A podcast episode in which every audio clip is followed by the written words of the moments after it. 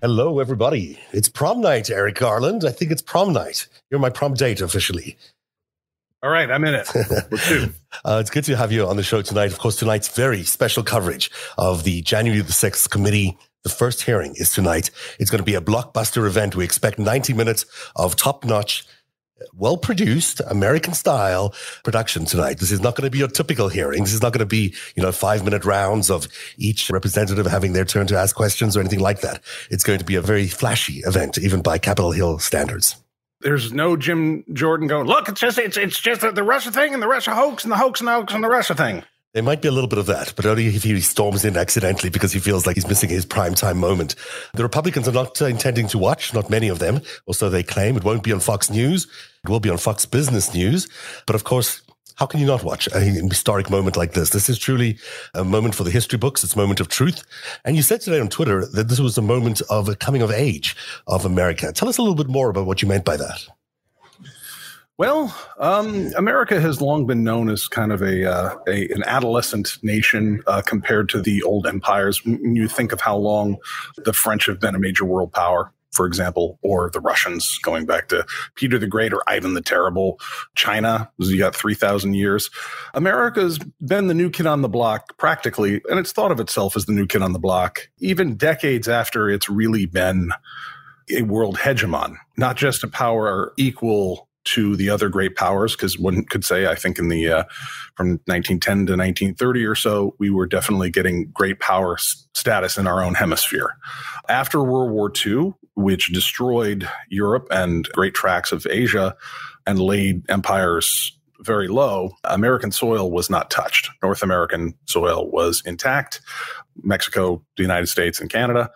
And the united states rose up as really the world's sole major superpower until the Soviets really consolidated Europe, eastern and much of its central part, and used the technology stolen from the United States to make nuclear weapons.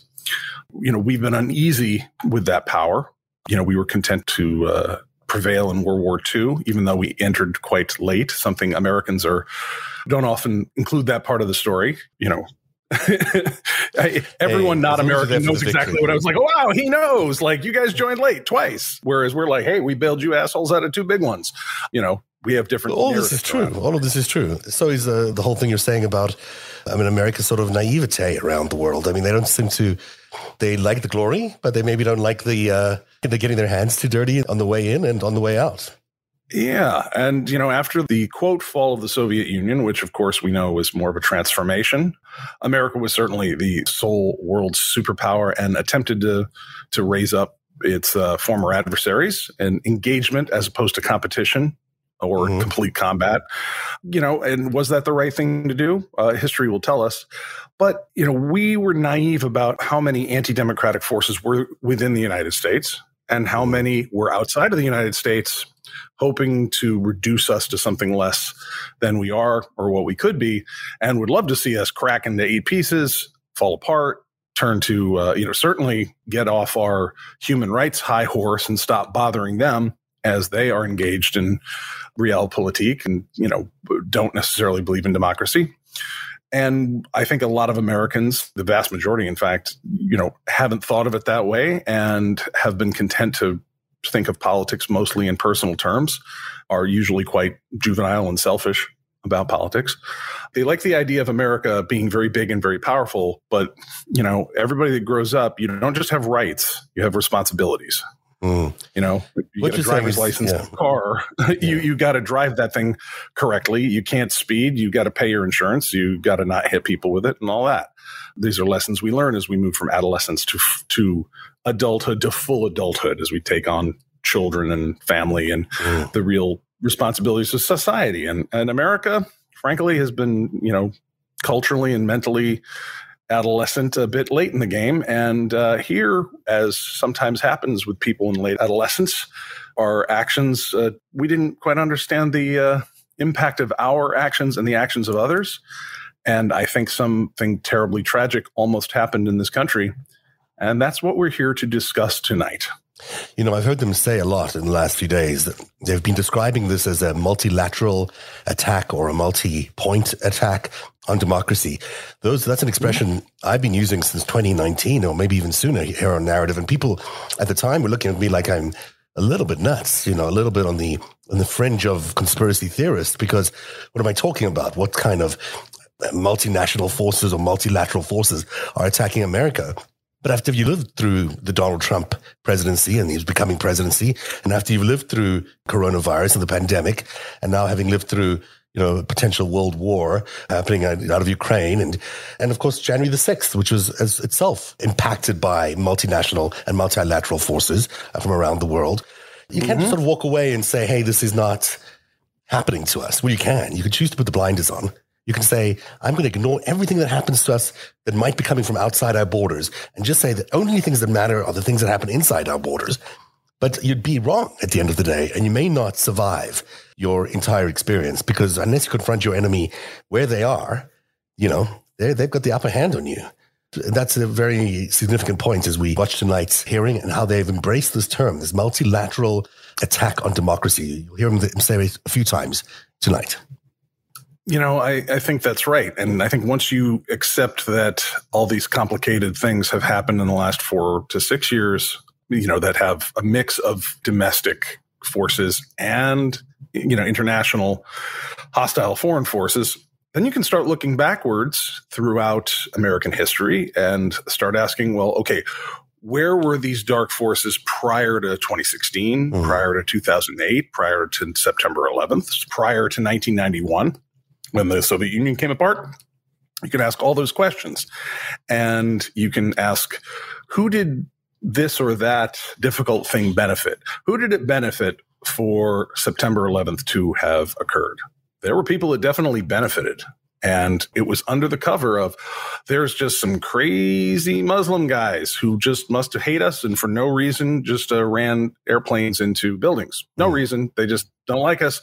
But it just so happens that this country that was fixing to be a sole world superpower is now sucked into the place where, you know, the part of the world where the biggest untapped uh, reserves of petroleum happen to reside and that we're there grinding away for 10, 20 years with our military you know, our readiness and lethality being corroded, our pockets being drained, our men and women in uniform coming home damaged, mm. tired, traumatized, or not at all for years. And who, you know, let's be frank, who did that benefit? China.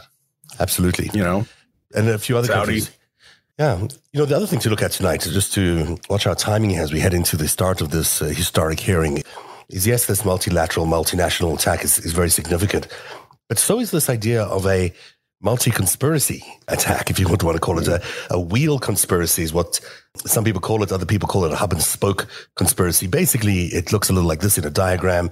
You've got the ringleader of a conspiracy. You've got various conspiracies happening around him. He's tied to each of them, uh, or he or she is. And then each conspirator was on their own account. Now, you plug in some of the names and faces we've seen in our investigation, looking into here, and the results of the Department of Justice into this particular chart, and you can see that you know you've got already seditious conspiracies involving the um, indictments for the Proud Boys and Stewart Rhodes of the uh, Oath Keepers. You've got potentially conspiracies that could be indicted on the fake slate of electors or the so-called Green Bay conspiracy. There's the Big Lie conspiracy, which would have been the attempt to create all these fraudulent fake affidavits around whether there was actual fraud in the last election. There's all the grifting that went on with the Flynns and the Stones. And of course, one of the biggest is the Pence conspiracy, uh, which we'll discuss a lot today. I think we'll hear a lot about Michael Pence as we watch the hearing committee walk in to take their seats if you know with that chart if the centerpiece there was uh, if it was all crime that you'd have a kingpin in the middle and then be a racketeering conspiracy incidentally looking at the chart here, and folks, you got a lot of great uh, Zev Shalev charts coming tonight. Um, that's my prediction here. But uh, here, you uh, you know, I think the prosecutors, depending on what they find, for example, uh, central sources of money, if you have uh, you know communication between various actors here, and there are more arrows that start going around, you know, what prosecutors might conclude that they can get by a jury is that this was a single conspiracy that this was a single seditious conspiracy. And if that is true, that we had a single conspiracy with that many players looking to overturn the democratic government of the United States through violent force, you got big trouble there because uh, those are very serious felonies. And of course, if you've looked at the indictments and how they've been written by prosecutors so far, you don't just have the the top line seditious conspiracy indictment. You also have some obstruction of official proceedings, which is, uh, I believe, 18 U.S. Code uh, 1512, which is almost as serious in terms of like maximum penalty, which is 20 years. So you're looking at anybody caught up in this is looking at a maximum of 40 years. But of course, there's other things that they've probably done. And uh, that might, if you're on the ground like uh, the Proud Boys and the Oath Keepers and whatnot, you probably have, as they has been alleged of them by the Department of Justice so far, that they've engaged in violence against uh, officers, that they've destroyed federal property. So each of these crimes add up. So not everybody's um, that you can be part of the same seditious conspiracy and not catch exactly the same set of indictments. So, um, so you can, you know, with regards to seditious conspiracy, you know, these people can all be added to the same set of indictments, I guess. That starts to get very unwieldy for the prosecutors at the U.S. Attorney's Office in the District of Columbia, uh, where where many of these things took place. So you might see these things uh, broken up depending on who was involved. You know, if you're talking about um, finance, obscuring of that financial support for the seditious conspiracy, who knows? Maybe you're going to see that out of the Southern District New York, where you've got the transfer of the the funds and the ultimate seditious conspiracy. It's not certain there. What we do know is that there's quite a few people that this involved, and some of them had official positions that they may have used those positions improperly as part of the seditious conspiracy. They may have betrayed one or more oaths. In the case of anybody who is a military member, either currently or according to the Court of Appeals of the Armed Forces, as per about, uh, I think, June of 2021, thereabouts, it was affirmed that if you have a substantial relationship with the armed forces still, as in you've retired, but you still have a substantial income from the government, from a retirement or other benefits, because you know you spent more than a four year tour or whatnot. Let's say you you did your 20 years. I forget exactly what the definition of substantial relationship is, but it's an ongoing relationship where you might be in the reserves or you're taking again uh, monetary support from the government. You can be held to the uniform code of but military justice. In 1814, We're a little late, but here we go. Anyhow, here is uh, Chairman talking about the start of storm. We're back to the British and occupied the capital, who sought to thwart the will of the people to stop the transfer of power. And so they did. So, at the encouragement of the President of the United States, the President of the United States trying to stop the transfer of power, a precedent that had stood for 220 years, even as our democracy had faced its most difficult tests. Thinking back again to the Civil War in the summer of 1864, the President of the United States believed he, we would be doomed to bid his bid for reelection. He believed his opponent, General George McClellan would wave the white flag when it came to preserving the Union. But even with that grim fate hanging in the balance, President Lincoln was ready to accept the will of the voters, come what may. He made a quiet pledge. He wrote down the words This morning, as for some days past, it seems exceedingly probable that this administration will not be reelected, then it will be my duty to so cooperate with the president elect. It will be my duty. Lincoln sealed that memo and asked his cabinet secretaries to sign it sight unseen. He asked them to make the same commitment he did to accept defeat if indeed defeat was the will of the people to uphold the rule of law, to do what every president who came before him did, and what every president who followed him would do until Donald Trump. Donald Trump lost the presidential election in 2020. The American people voted him out of office. It was not because of a rigged system. It was not because of voter fraud. Don't believe me? Hear what his former attorney general had to say about it. I warn those who watching that this con- contains strong language. No, just what I've I've been through. I've had th- I had three discussions with the president that I can recall. One was on November 23rd, one was on December 1st, and one was on December 14th. And I've been through sort of the give and take of those discussions. And in that context, I made it clear I did not agree with the idea of saying the election was stolen and putting out this stuff, which I told the president was bullshit. And uh, you know, I didn't want to be a part of it. And that's one of the reasons that went into me deciding to leave when I did.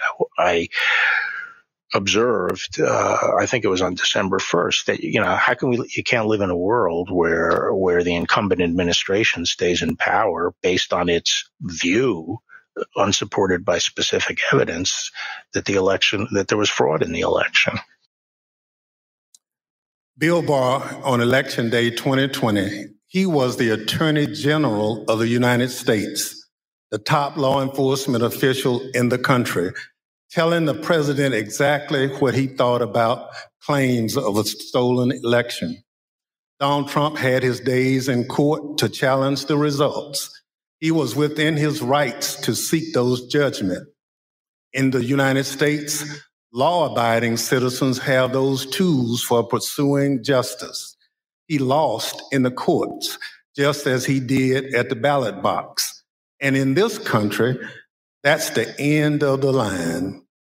But for Donald Trump, that was only the beginning of what became a sprawling, multi step conspiracy aimed at overturning the presidential election, aimed at throwing out the votes of millions of Americans, your votes, your voice in our democracy and replacing the will of the American people with his will to remain in power after his term ended. Donald Trump was at the center of this conspiracy. And ultimately, Donald Trump, the president of the United States, spurred a mob of domestic enemies of the Constitution to march down the Capitol and subvert American democracy. Any legal jargon you hear about seditious conspiracy, obstruction of an official proceeding, conspiracy to defraud the United States boils down to this. January 6th was the culmination of an attempted coup, a brazen attempt, as one rioter put it shortly after January 6th, to overthrow the government. The violence was no accident. It represents Senate Trump's last stand, most desperate chance to halt the transfer of power. Now, you may hear those words and think, this is just another political attack on Donald Trump by people who don't like him. That's not the case. My colleagues and I all wanted an outside independent commission to investigate January 6th, similar to what we had after 9 11.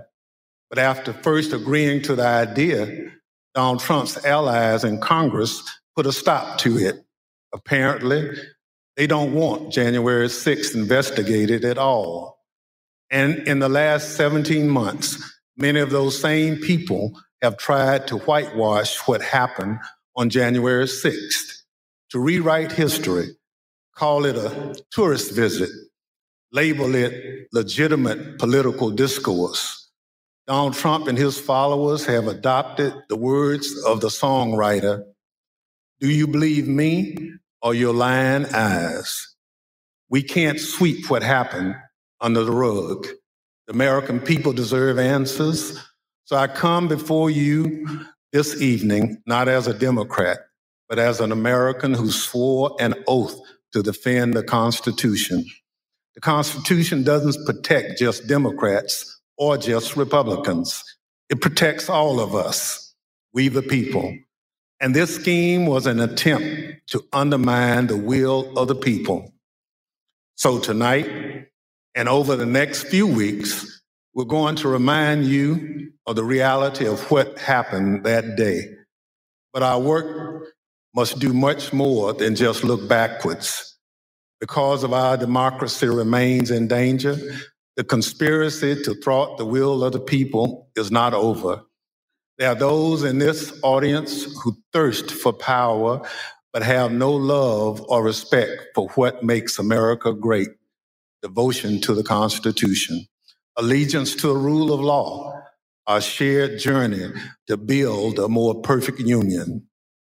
January 6th and the lies that led to insurrection have put two and a half centuries of constitutional democracy at risk.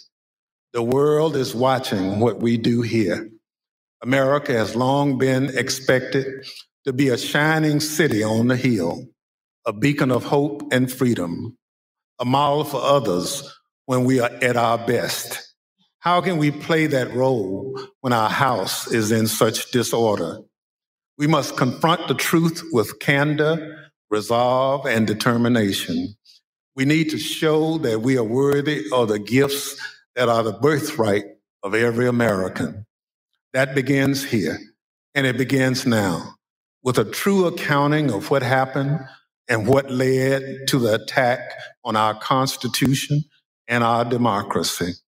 In this moment, when the dangers of our Constitution and our democracy loom large, nothing could be more important. Working alongside the public servants on this dais has been one of the greatest honors of my time in Congress. It's been a particular privilege to count as a partner in this effort and to count as a friend the gentlewoman from Wyoming, Miss Cheney. She's a patriot, a public servant of profound courage, of devotion to her oath and the Constitution. It's my pleasure to recognize Ms. Cheney for her opening statement. Thank you very much, Mr. Chairman. And let me echo uh, those words about the importance of, of bipartisanship and what a tremendous honor it is to work on this committee.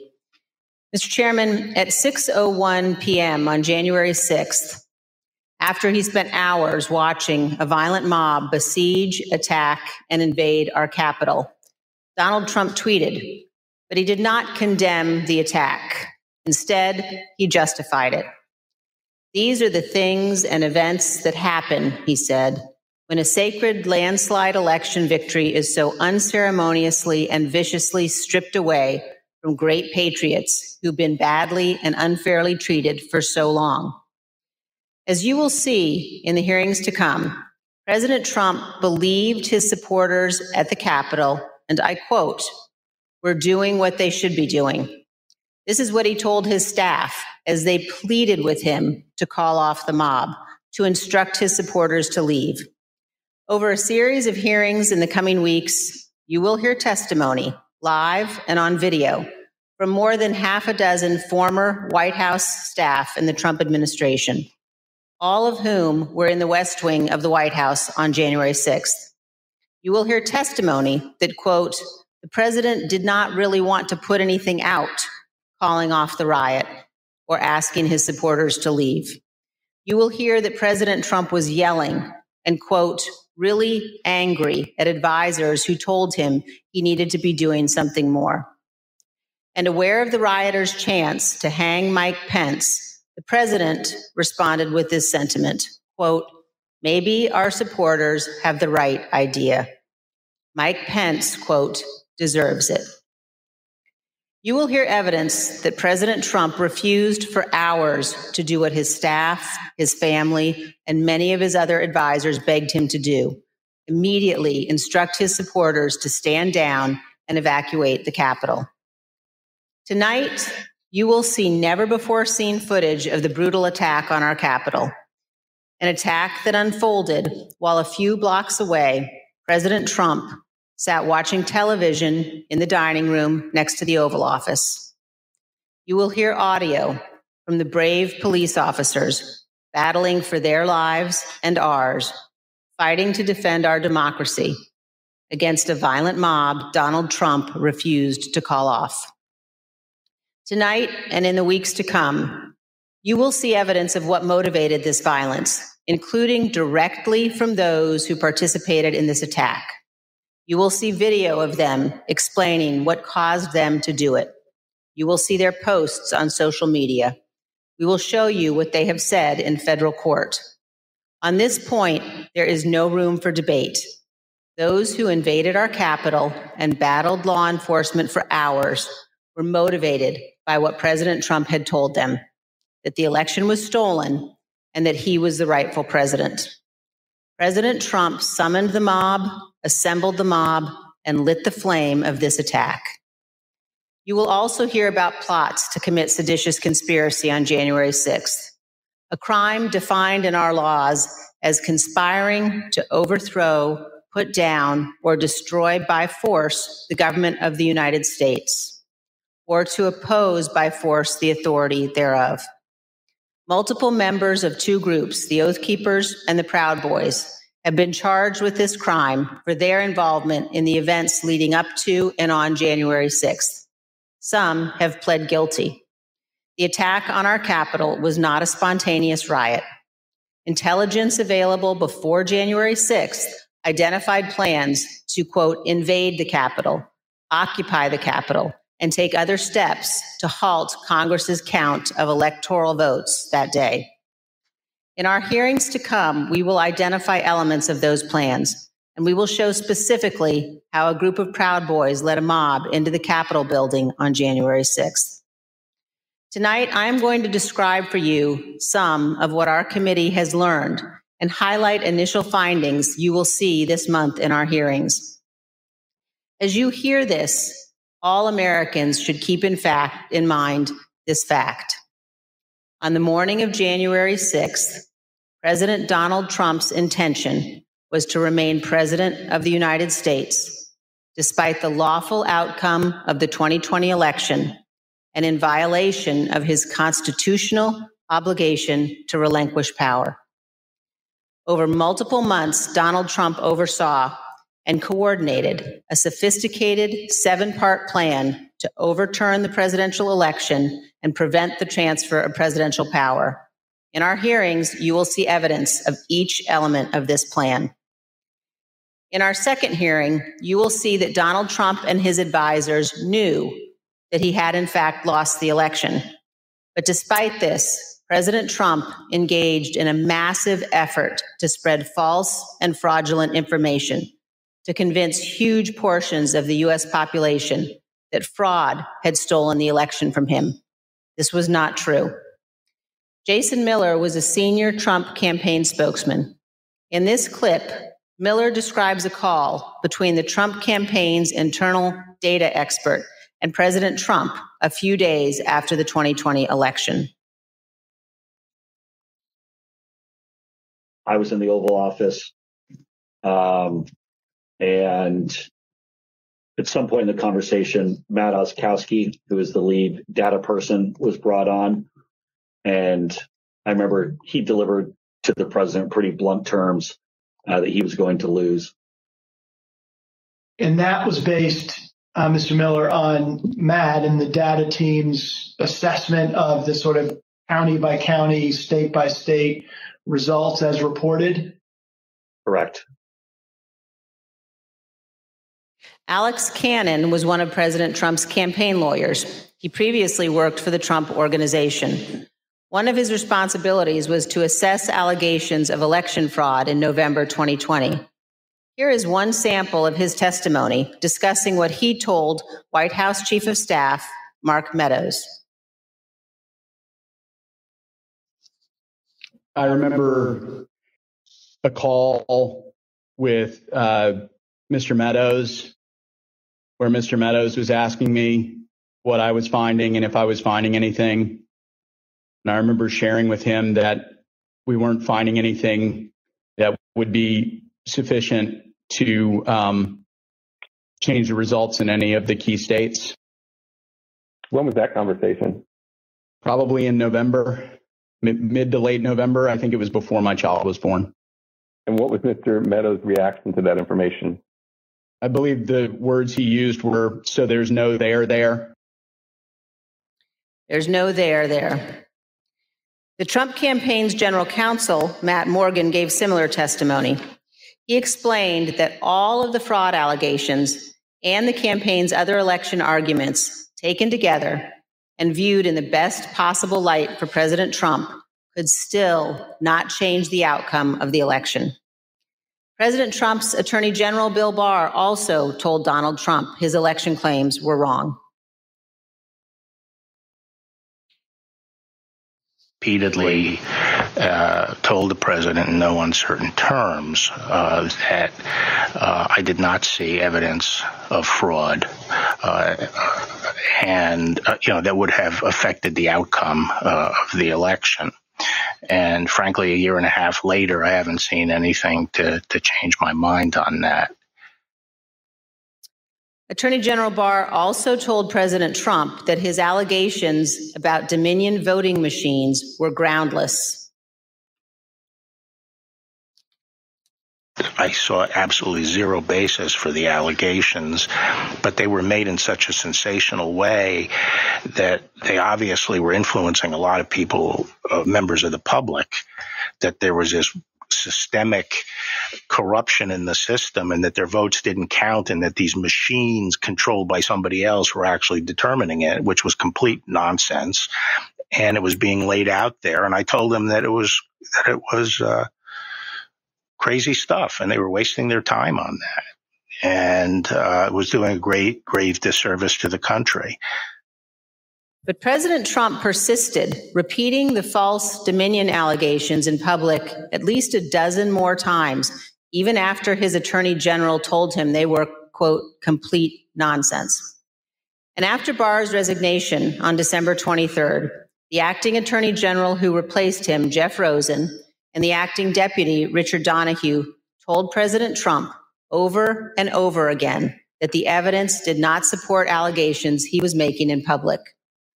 Many of President Trump's White House staff also recognized that the evidence did not support the claims President Trump was making. This is the president's daughter commenting on Bill Barr's statement that the department found no fraud sufficient to overturn the election. How did that affect your perspective about the election when Attorney General Barr made that statement? It affected my perspective. Um, I respect Attorney General Barr. Um, so I accepted what he said, was saying. As you will hear on Monday, the president had every right to litigate his campaign claims, but he ultimately lost more than 60 cases in state and federal courts. President's claims in the election cases were so frivolous and unsupported that the president's lead lawyer, Rudy Giuliani, not only lost the lawsuits, his license to practice law was suspended. Here's what the court said of Mr. Giuliani Giuliani communicated demonstrably false and misleading statements to courts, lawmakers, and the public at large in his capacity as lawyer for former President Donald J. Trump and the Trump campaign in connection with Trump's failed effort at reelection in 2020. As you will see in great detail in our hearings, President Trump ignored the rulings of our nation's courts. He ignored his own campaign leadership, his White House staff, many Republican state officials. He ignored the Department of Justice and the Department of Homeland Security. President Trump invested millions of dollars of campaign funds purposely spreading false information, running ads he knew were false, and convincing millions of Americans that the election was corrupt and that he was the true president. As you will see, this misinformation campaign provoked the violence on January 6th. In our third hearing, you will see that President Trump corruptly planned to replace the Attorney General of the United States so the U.S. Justice Department would spread his false stolen election claims. In the days before January 6th, President Trump told his top Justice Department officials, quote, just say the election was corrupt and leave the rest to me and the Republican congressman. Senior Justice Department officials men he had appointed, told him they could not do that because it was not true. So President Trump decided to replace them. He offered Jeff Clark, an environmental lawyer at the Justice Department, the job of acting attorney general. President Trump wanted Mr. Clark to take a number of steps, including sending this letter to Georgia and five other states, saying the U.S. Department of Justice had, quote, identified significant concerns that may have impacted the outcome of the election. This letter is a lie. The Department of Justice had, in fact, repeatedly told President Trump exactly the opposite that they had investigated his stolen election allegations and found no credible fraud that could impact the outcome of the election. This letter and others like it would have urged multiple states to withdraw their official and lawful electoral votes for Biden. Acting Deputy Attorney General Richard Donoghue described Jeff Clark's letter this way quote, This would be a grave step for the department to take and could have tremendous constitutional, political, and social ramifications for this country. The committee agrees with Mr. Donoghue's assessment. Had Clark assumed the role of Attorney General in the days before January 6th and issued these letters, the ramifications could indeed have been grave. Mr. Donoghue also said this about Clark's plan. And I recall toward the end saying, what you're proposing is nothing less than the United States Justice Department meddling in the outcome of a presidential election. In our hearings, you will hear firsthand how the senior leadership of the Department of Justice threatened to resign, how the White House counsel threatened to resign, and how they confronted Donald Trump and Jeff Clark in the Oval Office. The men involved, including Acting Attorney General Jeff Rosen and Acting Deputy Attorney General Richard Donoghue, were appointed by President Trump. These men honored their oaths of office, they did their duty, and you will hear from them in our hearings. By contrast, Jeff Clark has invoked his Fifth Amendment privilege against self incrimination and refused to testify. Representative Scott Perry, who was also involved in trying to get Clark appointed as Attorney General, has refused to testify here. As you will see, Representative Perry contacted the White House in the weeks after January 6th to seek a presidential pardon. Multiple other Republican congressmen also sought presidential pardons for their roles in attempting to overturn the 2020 election. In our fourth hearing, we will focus on President Trump's efforts to pressure Vice President Mike Pence to refuse to count electoral votes on January 6th. Vice President Pence has spoken publicly about this. President Trump is wrong. I had no right to overturn the election. The presidency belongs to the American people and the American people alone. And frankly, there is no idea more un American than the notion that any one person could choose the American president. What President Trump demanded that Mike Pence do wasn't just wrong, it was illegal and it was unconstitutional. You will hear this in great detail from the vice president's former general counsel. Witnesses in these hearings will explain how the former vice president and his staff informed President Trump over and over again that what he was pressuring Mike Pence to do was illegal. As you will hear, President Trump engaged in a relentless effort to pressure Pence, both in private and in public. You will see the evidence of that pressure from multiple witnesses, live and on video. Vice President Pence demonstrated his loyalty to Donald Trump consistently over four years, but he knew that he had a higher duty to the United States Constitution. This is testimony from the Vice President's Chief of Staff. So I think the vice president was proud of uh, his four years of service, and he felt like much had been accomplished in those four years. And I think he was proud to have uh, stood beside the president for all that had been done. But I think he ultimately knew that his fidelity to the Constitution was his first and foremost oath, and um, and that's that's what he articulated publicly, and I think that that's what he felt. His fidelity to the Constitution was more important than his fidelity to President Trump and his desire. The oath he took. Yep. Yes. You'll also hear about a lawyer named John Eastman. Mr. Eastman was deeply involved in President Trump's plans. You'll hear from former Fourth Circuit federal judge Michael Luttig, a highly respected leading conservative judge. John Eastman clerked for Judge Luttig. Judge Luttig provided counsel to the vice president's team in the days before January 6th. The judge will explain how Eastman, quote, was wrong at every turn. And you will see the email exchanges between Eastman and the vice president's counsel as the violent attack on Congress was underway. Mr. Jacob said this to Mr. Eastman Thanks to your bullshit, we are under siege. You will also see evidence that John Eastman did not actually believe the legal position he was taking. In fact, a month before the 2020 election, Eastman took exactly the opposite view on the same legal issues.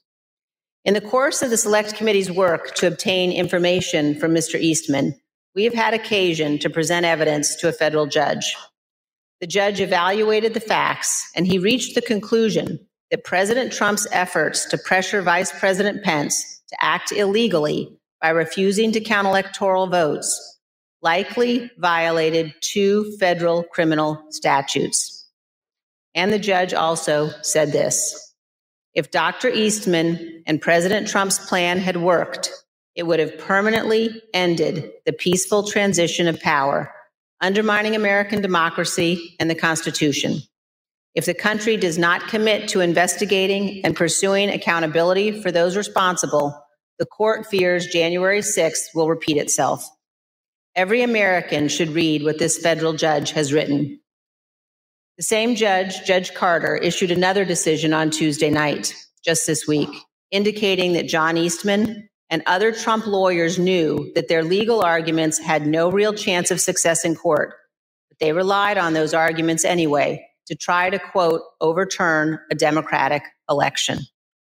And you will hear that while Congress was under attack on January 6th, and the hours following the violence, the Trump legal team in the Willard Hotel War Room continued to work to halt the count of electoral votes. In our fifth hearing, you will see evidence that President Trump corruptly pressured state legislators and election officials to change election results. You will hear additional details about President Trump's call to Georgia officials, urging them to, quote, find 11,780 votes votes that did not exist, and his efforts to get states to rescind certified electoral slates without factual basis and contrary to law. You will hear new details about the Trump campaign and other Trump associates' efforts to instruct Republican officials in multiple states to create intentionally false electoral slates and transmit those slates to Congress, to the Vice President, and the National Archives falsely certifying that Trump won states he actually lost. In our final two June hearings, you will hear how President Trump summoned a violent mob and directed them illegally to march on the United States Capitol. While the violence was underway, President Trump failed to take immediate action to stop the violence and instruct his supporters to leave the Capitol.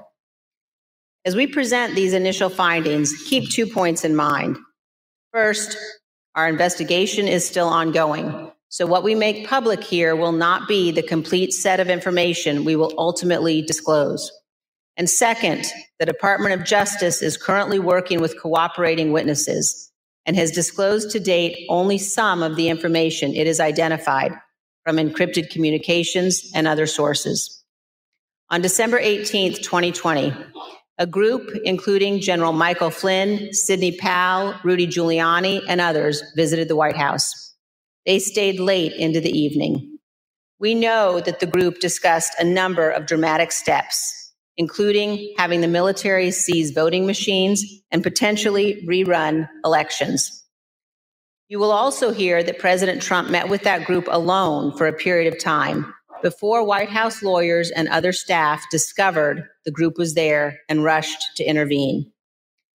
A little more than an hour after Ms. Powell, Mr. Giuliani, General Flynn, and the others finally left the White House, President Trump sent the tweet on the screen now telling people to come to Washington on January 6th. Be there, he instructed them. will be wild. As you will see, this was a pivotal moment. This tweet initiated a chain of events. The tweet led to the planning for what occurred on January 6th, including by the Proud Boys, who ultimately led the invasion of the Capitol and the violence on that day. The indictment of a group of Proud Boys alleges that they planned, quote, to oppose by force the authority of the government of the United States. And according to the Department of Justice, on January 6, 2021, the defendants directed, mobilized, and led members of the crowd onto the Capitol grounds and into the Capitol, leading to the dismantling of metal barricades, the destruction of property, the breaching of the Capitol building, and the assaults on law enforcement. Although certain former Trump officials have argued that they did not anticipate violence on January 6th, the evidence suggests otherwise. As you will see in our hearings, the White House was receiving specific reports in the days leading up to January 6th, including during President Trump's Ellipse rally, indicating that elements in the crowd were preparing for violence at the Capitol. And on the evening of January 5th, the president's close advisor, Steve Bannon, said this on his podcast. All hell is going to break loose tomorrow. Just understand this. All hell is going to break loose tomorrow. As part of our investigation, we will present information about what the White House and other intelligence agencies knew and why the Capitol was not better prepared. But we will not lose sight of the fact that the Capitol Police did not cause the crowd to attack. And we will not blame the violence that day, violence provoked by Donald Trump on the officers who bravely defended all of us. In our final hearing, you will hear a moment by moment account of the hours long attack from more than half a dozen White House staff, both live in the hearing room and via videotape testimony. There's no doubt that President Trump was well aware of the violence as it developed. White House staff urged President Trump to intervene and call off the mob. Here is a document written while the attack was underway by a member of the White House staff advising what the president needed to say. Quote, anyone who entered the Capitol without proper authority should leave immediately. This is exactly what his supporters on Capitol Hill and nationwide were urging the president to do. He would not. You will hear that leaders on Capitol Hill begged the president for help, including Republican leader McCarthy, who was, quote, scared, and called multiple members of President Trump's family after he could not persuade the president himself. Not only did President Trump refuse to tell the mob to leave the Capitol, he placed no call to any element of the United States government to instruct that the Capitol be defended. He did not call his Secretary of Defense on January 6th. He did not talk to his Attorney General. He did not talk to the Department of Homeland Security. President Trump gave no order to deploy the National Guard that day, and he made no effort to work with the Department of Justice to coordinate and, displo- and deploy law enforcement assets. But Vice President Pence did each of those things. For example, here is what General Milley, the chairman of the Joint Chiefs of Staff, testified to this committee. There were uh, two or three calls with Vice President Pence. He was very animated, and he issued very explicit, uh, very direct, unambiguous orders. There was no question about that, and and he was, and, and and I can get you the exact quotes, I guess, from some of our records somewhere, but he was very animated, very direct, very firm. Uh, and to Secretary Miller, get the military down here, get the guard down here, put down this uh, situation, uh, etc. By contrast, here is General Milley's description of his conversation with President Trump's chief of staff, Mark Meadows, on January 6th. He said, um, "We have we have to kill the narrative that the vice president is making all the decisions. Uh, we need to establish the narrative that um, you know that the president is still in charge and that things are steady or stable or words got effect. I immediately interpret that as politics, politics, politics. Uh, red flag for me personally, no action, but I remember it distinctly. And you will hear from witnesses how the day played out inside the White House, how multiple White House staff resigned in disgust, and how President Trump would not ask his supporters to leave the Capitol. It was only after multiple hours of violence that President Trump finally released a video instructing the riotous mob to leave. And as he did so, he said to them, quote, "We love you and you're very special." You will also hear that in the immediate aftermath of January 6th, members of the president's family, White House staff, and others tried to step in to stabilize the situation, quote, to land the plane before the presidential transition on January 20th. You will hear about members of the Trump cabinet discussing the possibility of invoking the 25th Amendment and replacing the President of the United States. Multiple members of President Trump's own cabinet resigned immediately after January 6th. One member of the cabinet suggested that the remaining cabinet officers needed to take a more active role in running the White House and the administration.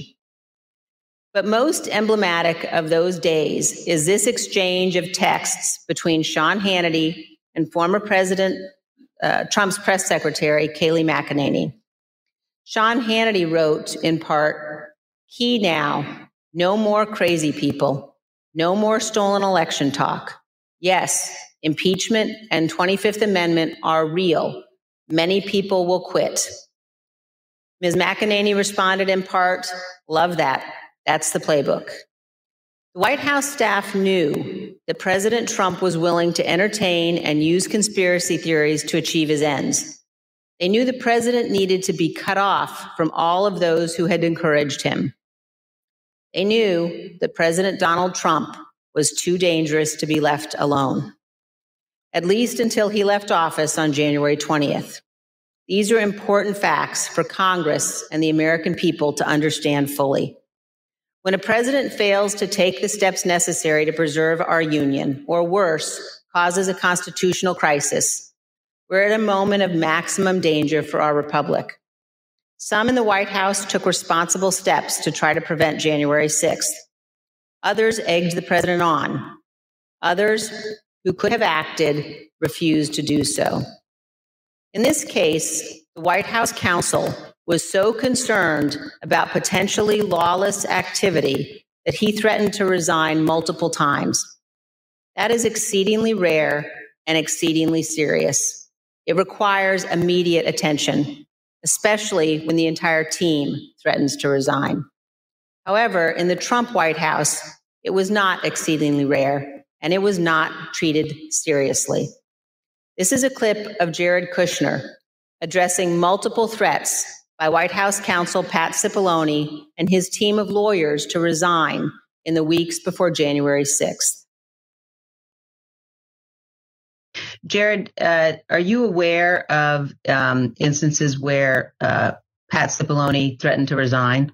I, I kind of, uh, like I said, my interest at that time was on trying to get as many pardons done.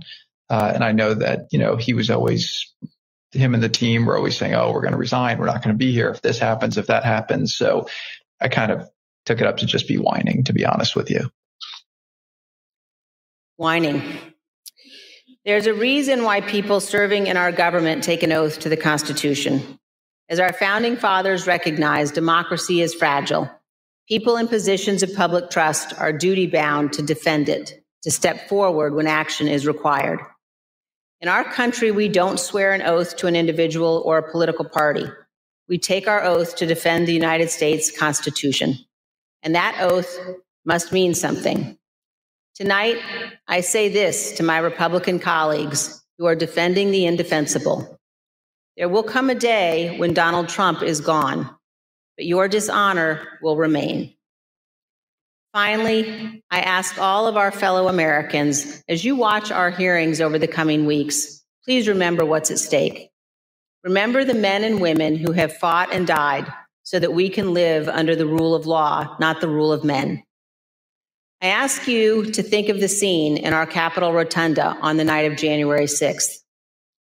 There, in a sacred space in our constitutional republic, the place where our presidents lie in state, watched over by statues of Washington and Jefferson, Lincoln and Grant, Eisenhower, Ford, and Reagan.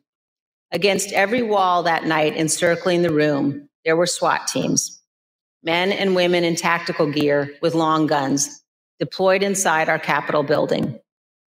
There in the rotunda, these brave men and women rested beneath paintings depicting the earliest scenes of our republic, including one painted in 1824 depicting George Washington resigning his commission, voluntarily relinquishing power, handing control of the Continental Army back to Congress. With this noble act, Washington set the indispensable example of the peaceful transfer of power, what President Reagan called nothing less than a miracle. The sacred obligation to defend this peaceful transfer of power has been honored by every American president except one. As Americans, we all have a duty to ensure that what happened on January 6th never happens again, to set aside partisan battles, to stand together to perpetuate and preserve our great republic. Thank you, Mr. Chairman. As we provide answers to American people about January 6th, it's important that we remember exactly what took place. That this was no tourist visit to the Capitol. Most of the footage we are about to play has never been seen. The Select Committee obtained it as a part of our investigation. This isn't easy to watch. I want to warn everyone that this video includes violence and strong language.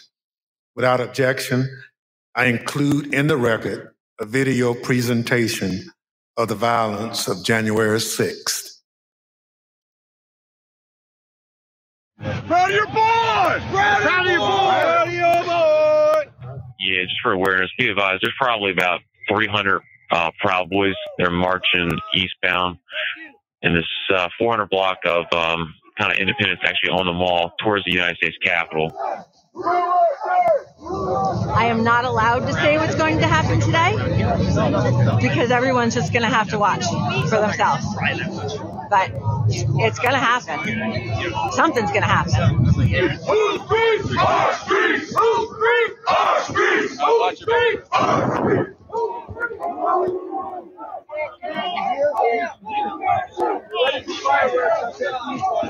hit you, hurt you. We are on your side. Don't make us go against you. Understand the side. Pick a side. These are our streets. 20 bucks a picture. I hope Mike is going to do the right thing. I hope so. I hope so. Because if Mike Pence does the right thing, we win the election. All Vice President Pence has to do is send it back to the states to recertify. And we become president, and you are the happiest people. Mike Pence is going to have to come through for us. And if he doesn't, that will be a, a sad day for our country. Because you'll never take back our country with weakness. You have to show strength and you have to be strong.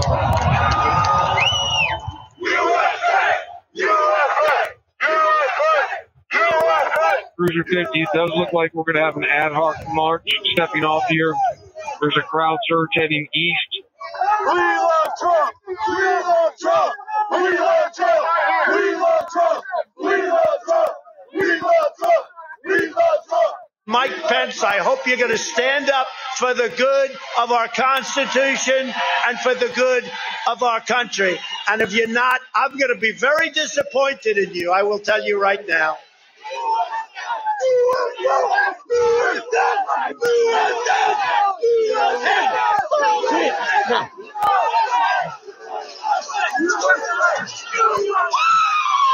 Get back, ladies! Get back, ladies!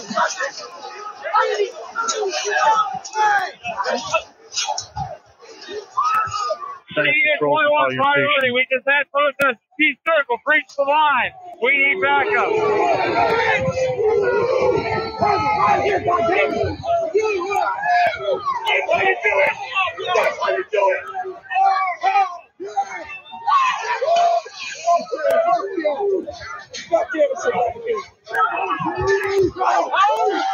Madam Speaker, the Vice President, and the United States Senate.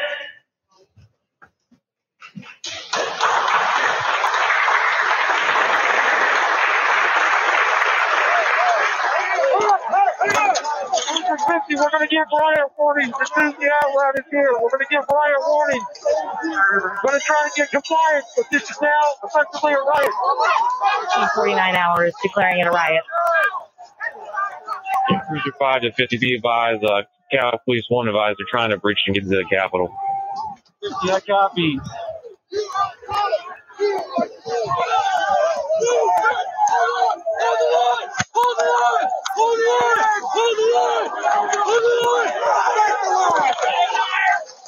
Forty-two.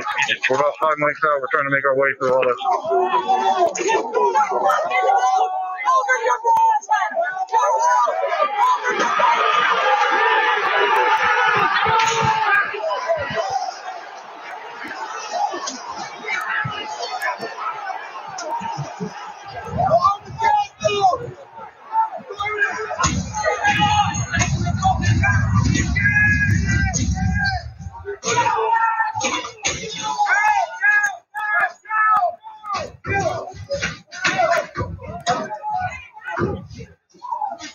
We have a breach of the Capitol.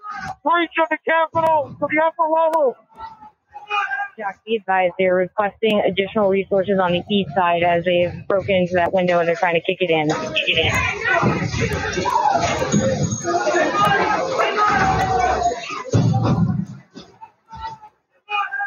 Without objection, the chair declares the House in recess pursuant to Clause 12B of Rule 1. Mike Pence didn't have the courage to do what should have been done to protect our country and our Constitution, giving states a chance to certify a corrected set of facts, not the fraudulent or inaccurate ones which they were asked to previously certify. U.S. demands the truth. Bring it out! Bring out facts! Bring out facts! Bring out facts! Bring out facts! Bring out facts!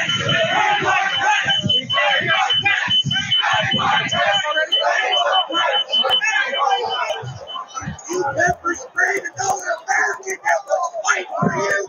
And that's the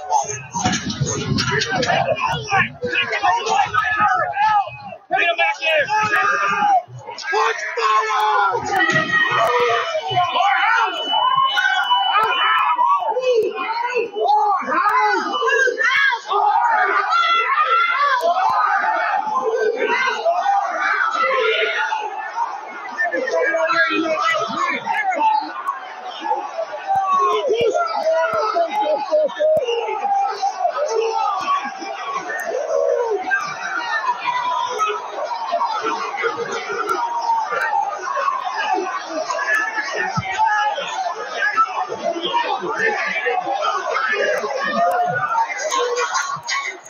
Can't hold this. We're gonna get too many fucking people. here. Look at this fucking vantage point, man. We're fucked.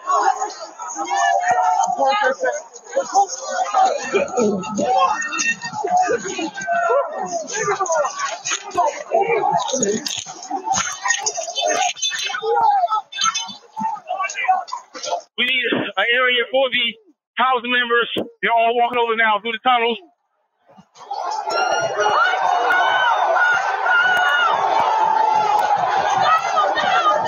We're trying to hold the upper deck.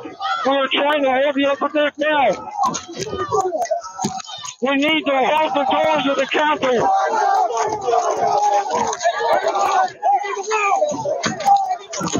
I need court support.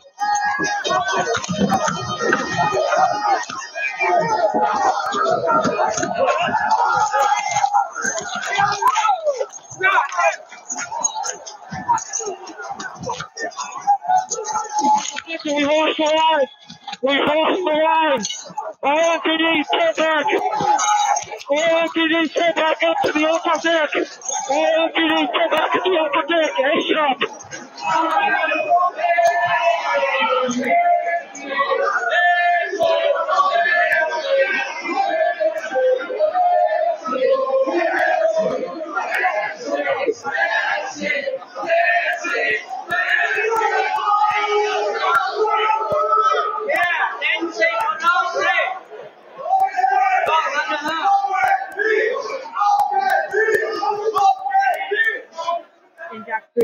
be advised that Capitol Police is going to start moving their resources inside.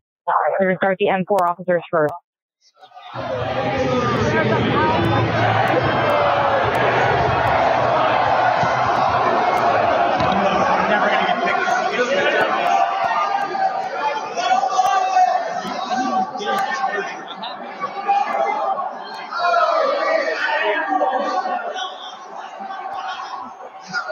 Okay, H208 with four members. The door's barricaded. There's people flooded the hallways outside. We have no way out. Advise officers still remaining on the house floor, in the on the third floor, to use the subways themselves. It's time to evacuate so we can secure the members on the other side. Copy. It's up to us people now, the American people. What are you ready to do? One more time. What are you ready to do? And whatever it takes, I'll lay my life down if it takes. Absolutely. That's why we showed up today.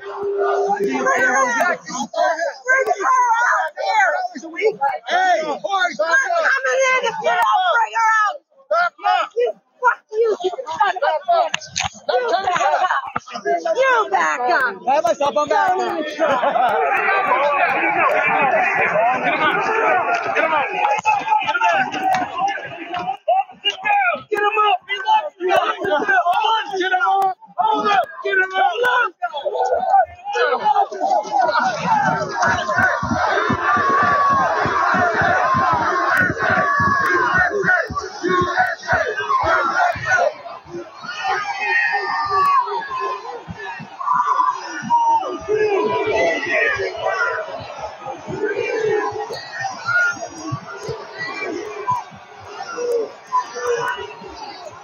Using stations under that West Carolina for backup.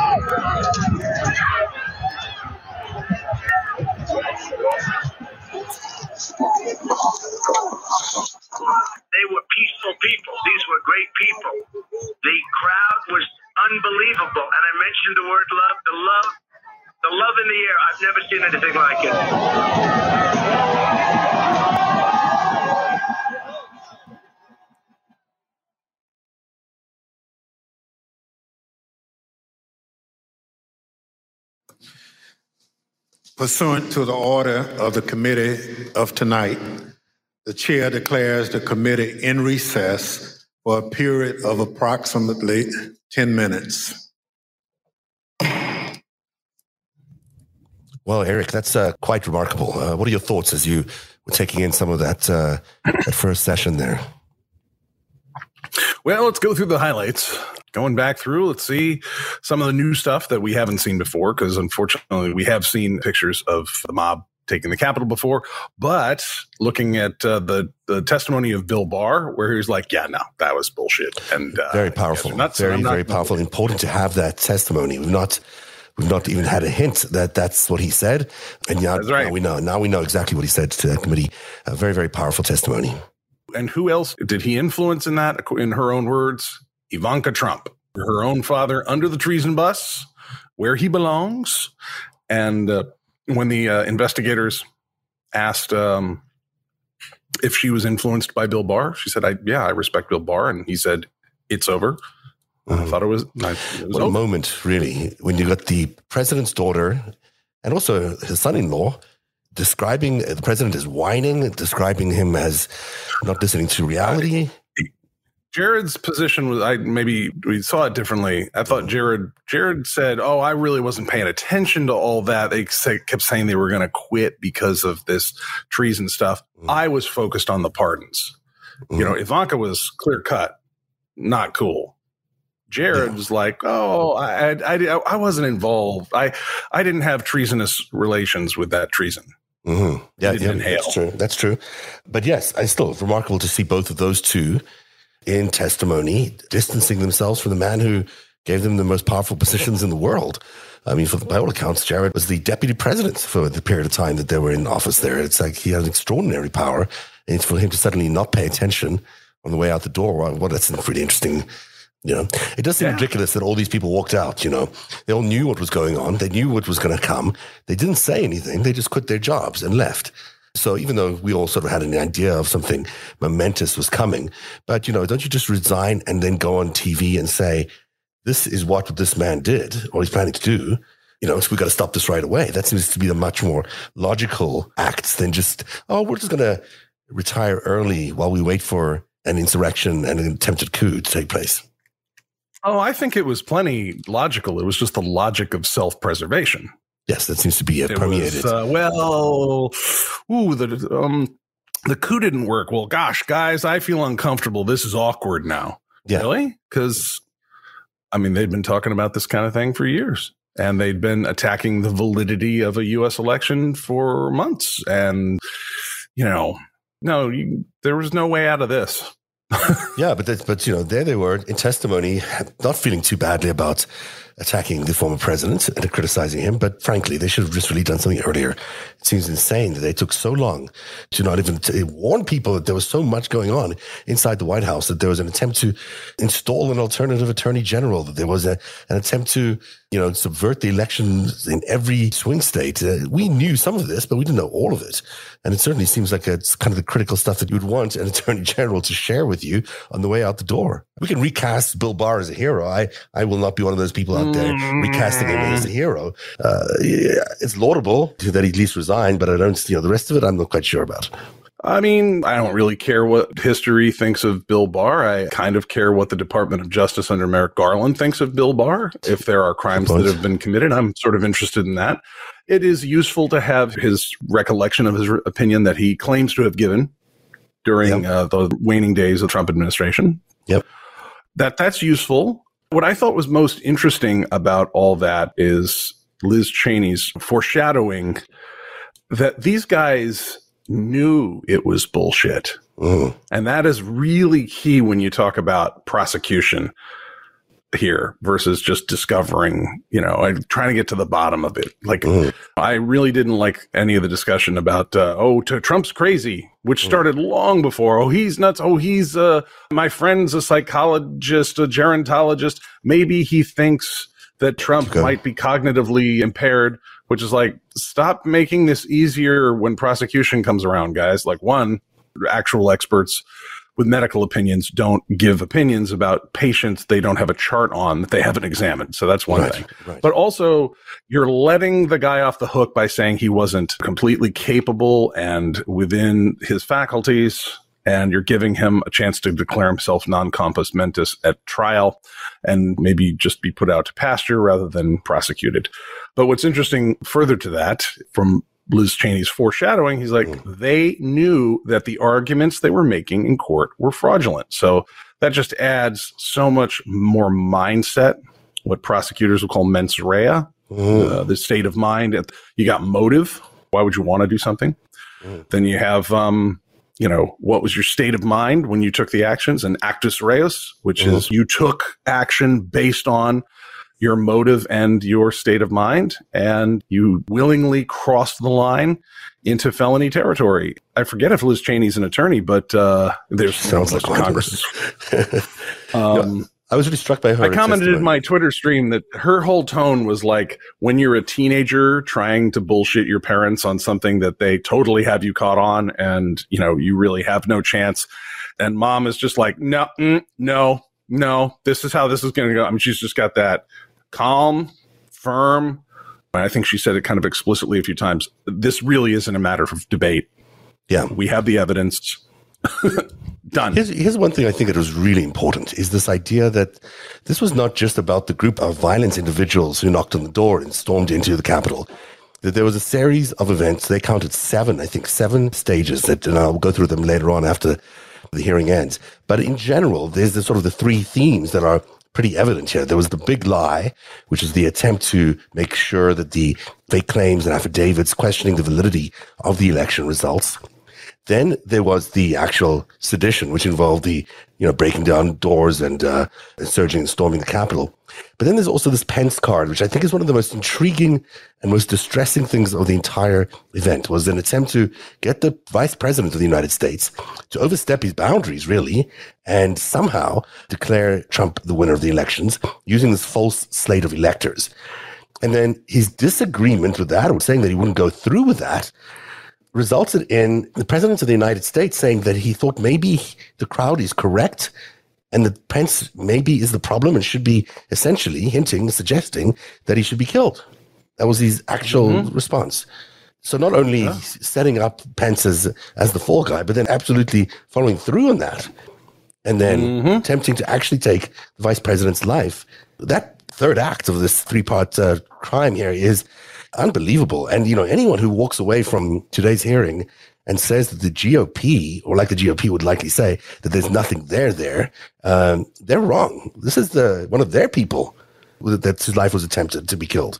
You know, that was one of their people who was out there.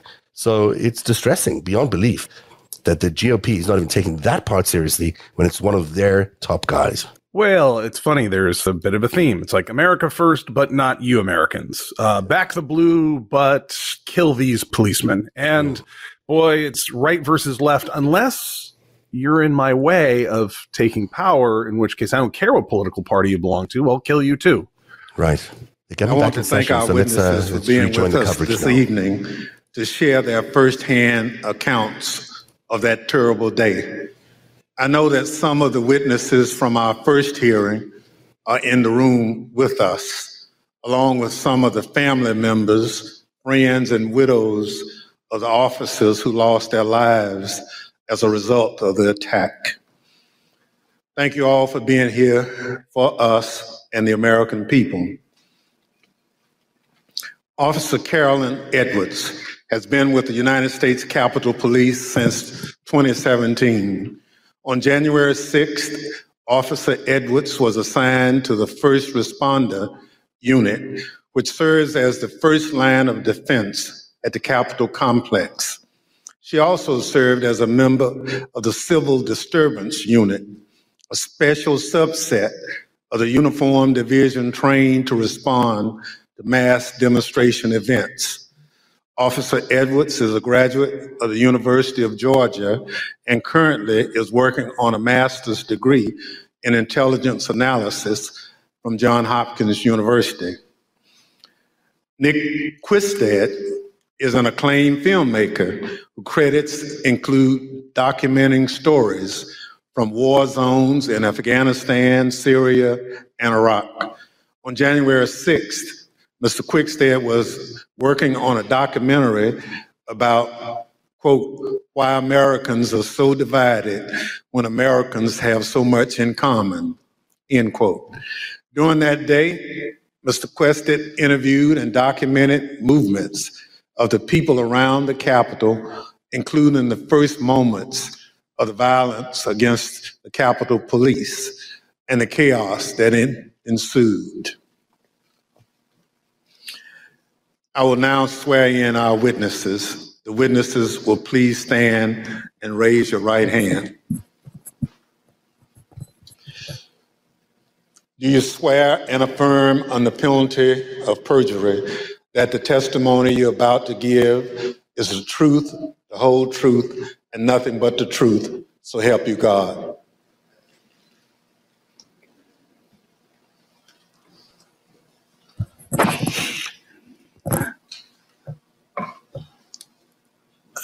Let the record reflect the witnesses answered in the affirmative. Without objection, the witness's statement will be included in the record. Pursuant to Section 5C8 of House Resolution 503, I recognize myself for questioning. As you saw just a few minutes ago, the Proud Boys instigated the first breach of the Capitol just before 1 o'clock p.m., where rioters pushed over barricades near the Peace Circle at the foot of the Capitol. Our two witnesses tonight were both there at the time of that first breach. Officer Edwards was standing with other officers behind a line of bike racks that marked the perimeter of the Capitol grounds. She bravely tried to prevent an angry crowd from advancing on the Capitol. Unfortunately, she was overrun and knocked unconscious as the crowd advanced on the Capitol. Mr. Quickstead was a few yards away from Officer Edwards, taking footage of the Proud Boys as part of his work on a documentary film. Most of his footage has never been shown publicly before we shared it this evening. Officer Edwards, I'd like to start by asking if you could tell us why you believe it's important for you to share your story this evening with the committee and the American public. Please, uh, your microphone. um, well, thank you, Mr. Chairman. I, I, really appreciate it. And thank you to the committee for having me here to testify. Um, I was called a lot of things on January 6, 2021, and the days thereafter. I was called Nancy Pelosi's dog, called incompetent, called a hero, and a villain. I was called a traitor to my country, my oath, and my Constitution. In actuality, I was none of those things. I was an American, standing face to face with other Americans, asking myself how many times, many, many times, how we had gotten here. I had been called names before, but never had my patriotism or duty been called into question. I, who got up every day, no matter how early the hour or how late I got in the night before, to put on my uniform and to protect America's symbol of democracy. I, who spent countless hours in the baking sun and freezing snow to make sure that America's elected officials were able to do their job. I, whose literal blood, sweat, and tears were shed that day defending the building that I spent countless holidays and weekends working in. I am the proud granddaughter of a Marine that fought in the Battle of the Chosin Reservoir in the Korean War. I think of my papa often in these days, how he was so young and thrown into a battle he never saw coming and answered the call at a great personal cost. How he lived the rest of his days with bullets and shrapnel in his legs, but never once complained about his sacrifice. I would like to think that he would be proud of me proud of his granddaughter that stood her ground that day and continued fighting, even though she was wounded, like he did many years ago. I am my grandfather's granddaughter, proud to put on a uniform and serve my country. They dared to question my honor. They dared to question my loyalty.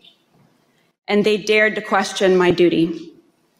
I'm a proud American, and I will gladly sacrifice everything to make sure that the America my grandfather defended is here for many years to come. Thank you. Officer Edwards, your story and your service is important, and I thank you for being here tonight.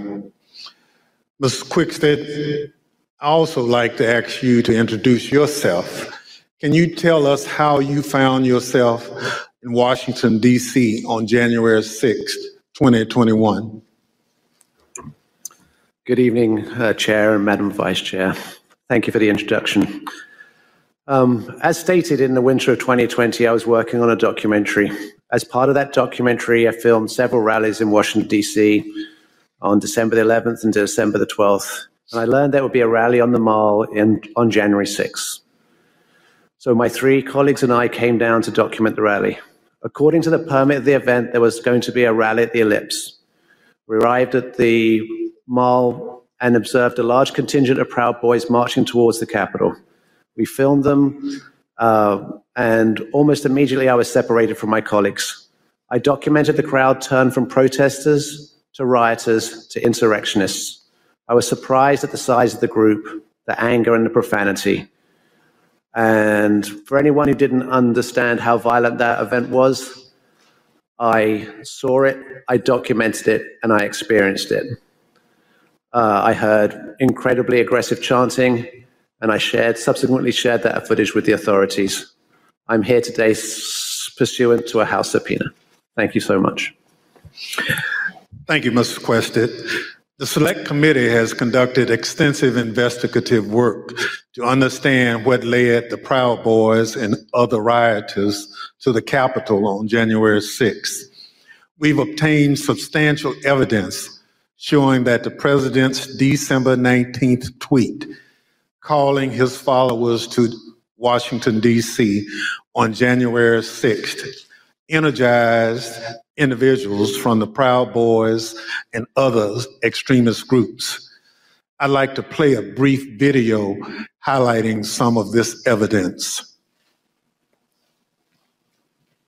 My name is Marcus Childress, and I'm an investigative counsel for the Select Committee to investigate the January 6th attack on the United States Capitol. What do you want to call them? Give me a name. Give me a white name. Supremacists and Who would white you like me to condemn? White Proud Boys. supremacists and right Proud Boys. Stand back and stand by. Uh, after he made this comment, Enrique Tarrio, then chairman of the Proud Boys, said on Parler, standing by, sir. During our investigation, we learned that this comment during the presidential debate actually led to an increase in membership from the Proud Boys. Would you say that Proud Boys numbers increased after the stand back, stand by comment?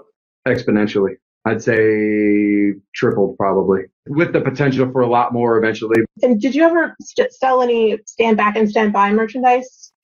Uh, one of the vendors on my page actually beat me to it, but I wish I would have. I wish I would have made a stand back, stand by shirt.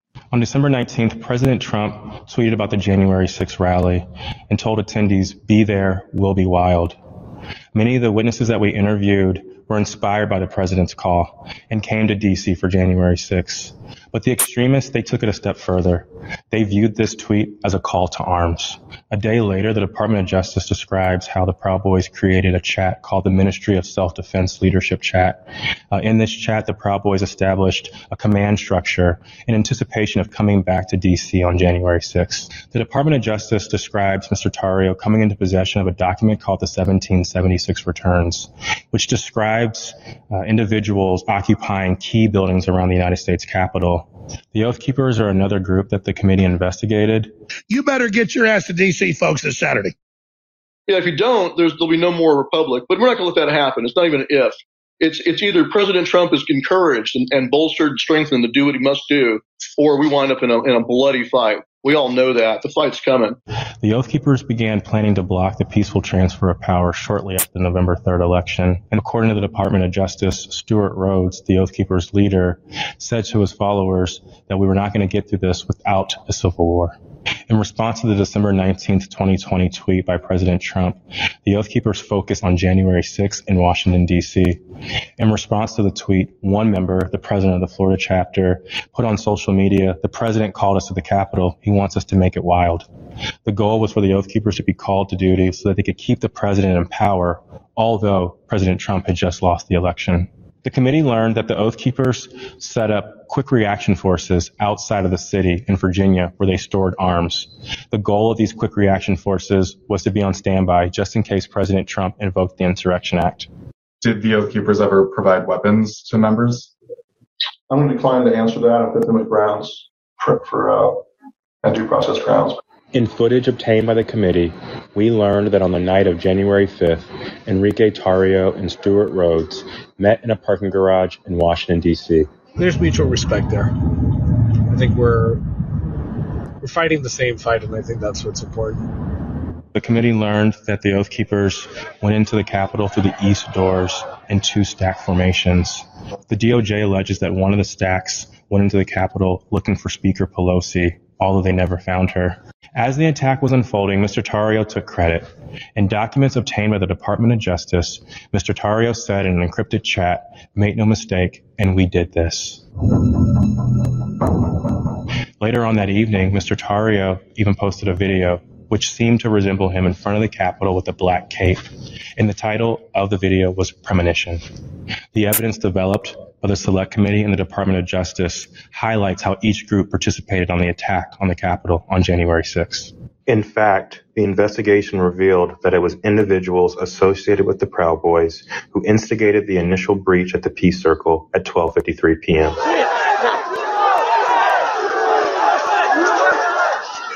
Within 10 minutes, rioters had already filled the Lower West Plaza. By 2 o'clock, rioters had reached the doors on the west and the east plazas. And by 2:13, rioters had actually broken through the Senate wing door and got into the Capitol building. A series of breaches followed.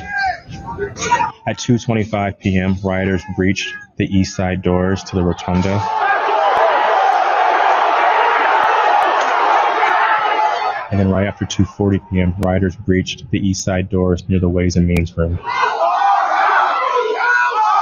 Once the rioters infiltrated the Capitol, they moved through the crypt, the rotunda, the hallways leading to the House chambers, and even inside the Senate chambers.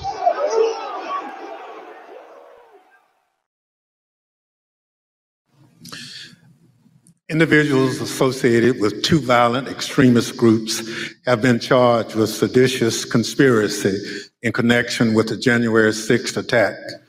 One is the Oath Keepers. They are a group of armed anti government extremists. The other group is the Proud Boys. They promote white supremacist beliefs and have engaged in violence with people they view as their political enemies. Members of both groups have already pled guilty to crimes associated with the January 6th attack. Mr. Quested, as part of the documentary you've been filming, you gain access to the Proud Boys and their leader, Enrique Tarrio. Your crew filmed them in Washington, D.C. on the evening of January 5th and then on January 6th. On January 5th, the night before the attack, you were with the head of the Proud Boys, Mr. Tarrio, in Washington, D.C. What happened? Um, we picked up Mr. Tarrio from jail. Uh, he'd uh, been arrested for carrying um, some magazines, uh, some long, uh, some extra capacity magazines, and uh, for the he took responsibility for the burning of the uh, Black Lives Matter flag that was stolen from the church um, on December the twelfth. Um, we um, we were attempting to get an interview with Mr. Tarrio. Um, we had no idea of any of the events that were going to subsequently happen. Um, uh, we drove him to pick up his bags from the property department of the police, which is just south of the mall. Uh, we picked up his bags and went to get some other bags from the Phoenix Hotel, where we um, encountered Mr. Stewart Rhodes uh, from the Oath Keepers. Um, by the time I'd gone to park the car, my colleague was saying, who'd got into the car with Mr. Tarrio, that they had moved to a uh, location around the corner, the parking garage of the uh, Hall of Legends, I believe. And um, so we quickly drove over there. We drove down into the parking garage and filmed the scene of Mr. Tarrio and Mr. Rhodes uh, and certain other individuals um, uh, in that garage. Um, we then continued to follow Mr. Tarrio. There was some discussion about where he was going to go. He ended up going towards a hotel in Baltimore, and we conducted an interview with him in the hotel room. Um, and then we returned to DC for that night. uh, in a. Um, and what was interesting that night actually was that was the first indication that DC was much more um, busy than it had been any other time we'd been here because we couldn't get into the hotels we wanted to, and we um, ended up at a hotel that you know was not as satisfactory as we would hoped. Thank you. So, what you're saying is you filmed the meeting between Mr. Tarrio and Oath Keepers leader Stewart Rhodes, right? Indeed. You couldn't hear what was said, but according to the Justice Department indictment of Mr. Tarrio, a participant referenced the Capitol. Now, on the morning of January 6th, you learned the Proud Boys would gather near the rally scheduled to take place near the White House. What time did you meet up with the Proud Boys and what was happening when they met? Um, we met up with the Proud Boys uh, somewhere around 10:30 a.m. and they were starting to walk down the mall uh, easterly direction towards the Capitol. Um, there was a, a, a, a large contingent, more than I had expected. And I was uh, confused to a certain extent why we were walking away from the president's speech because that's what um, I felt we were there to cover. So at 10:30 a.m., uh, that's early in the day. That's even before the, President Trump had started speaking. Am I correct? Yes, sir. So how many Proud Boys would you estimate were marching together to the Capitol? Um, a couple of hundred, potentially. Yeah, I'd say a couple of hundred Proud Boys were marching towards the Capitol at that point. At the time, was the area heavily guarded? No, that was. Um, we mem- I remember we walked past the. We walked down the mall. We walked to the ref- right of the reflecting pool, and then north along the road that leads to the Peace Circle. And as we were walking past the Peace Circle, I framed the Proud Boys to the right of my shot with the Capitol behind. And we see one sole police officer um, at the barriers, which subsequently breached. We then walk up and past a um, tactical unit preparing, and there's you see that in the film where the man questions their duty and their honor, and you see maybe a dozen um, uh, Capitol Police um, putting on their riot gear. So, how would you describe the atmosphere at that that time? The atmosphere was, it seemed to be much darker. I, I make efforts to create um, familiarity between myself and my subjects to you know, make them feel comfortable.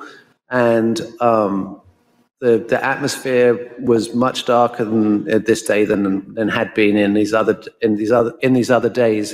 And there was also a contingent of Proud Boys that I hadn't met before from Arizona who appeared to wear these orange hats um, and had orange armbands. So when the Proud Boys went back down the hill to the Peace Circle, did a larger crowd start together? Well, no, first of all, we went round to the back and down the steps and we took some photographs on the east side of the Capitol. Uh, and then we went for lunch. We went for tacos. So, Mr. Preston, you're a journalist, so you're careful to stick to things that you have observed. But what you've told us is highly relevant. Let me highlight a few key facts that you and others have provided the committee. First, there was a large group of Proud Boys present at the Capitol. We know that from multiple sources. You now estimate that there were around 250 uh, to 300 individuals that you've testified. They weren't there for President Trump's speech.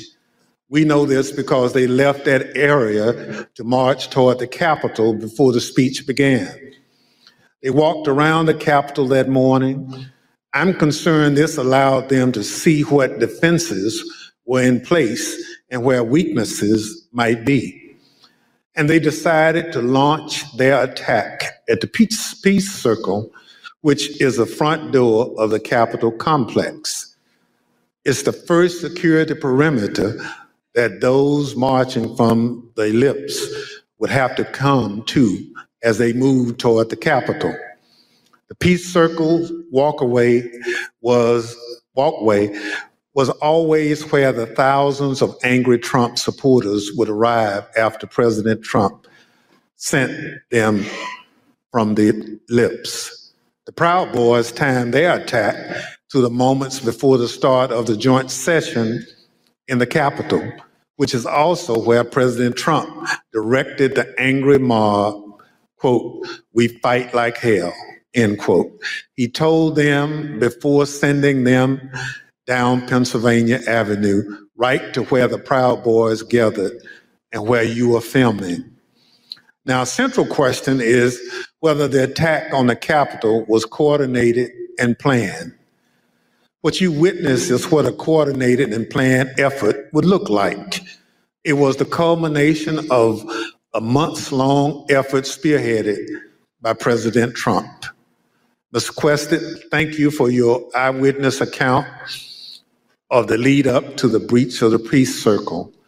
This brings us to a point in time where you and Officer Edwards were in close proximity.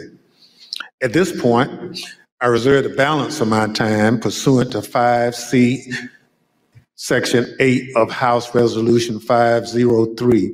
The chair recognizes the gentlewoman from Wyoming, Ms. Cheney, for questioning. Thank you very much, Mr. Chairman. Uh, Officer Edwards, I want to start by thanking you for your service and thank you for your courage. Thank you for being here this evening. Uh, I know that uh, it's not easy to relive what happened for you and, and for the officers behind you and for the family members of officers uh, in, in the audience this evening. Um, but it's, it's really important for the country uh, to have a full accounting and understand what happened. I want to start, Officer Edwards, with a short clip that um, shows the horrible moment when you were injured uh, as the peace circle was breached.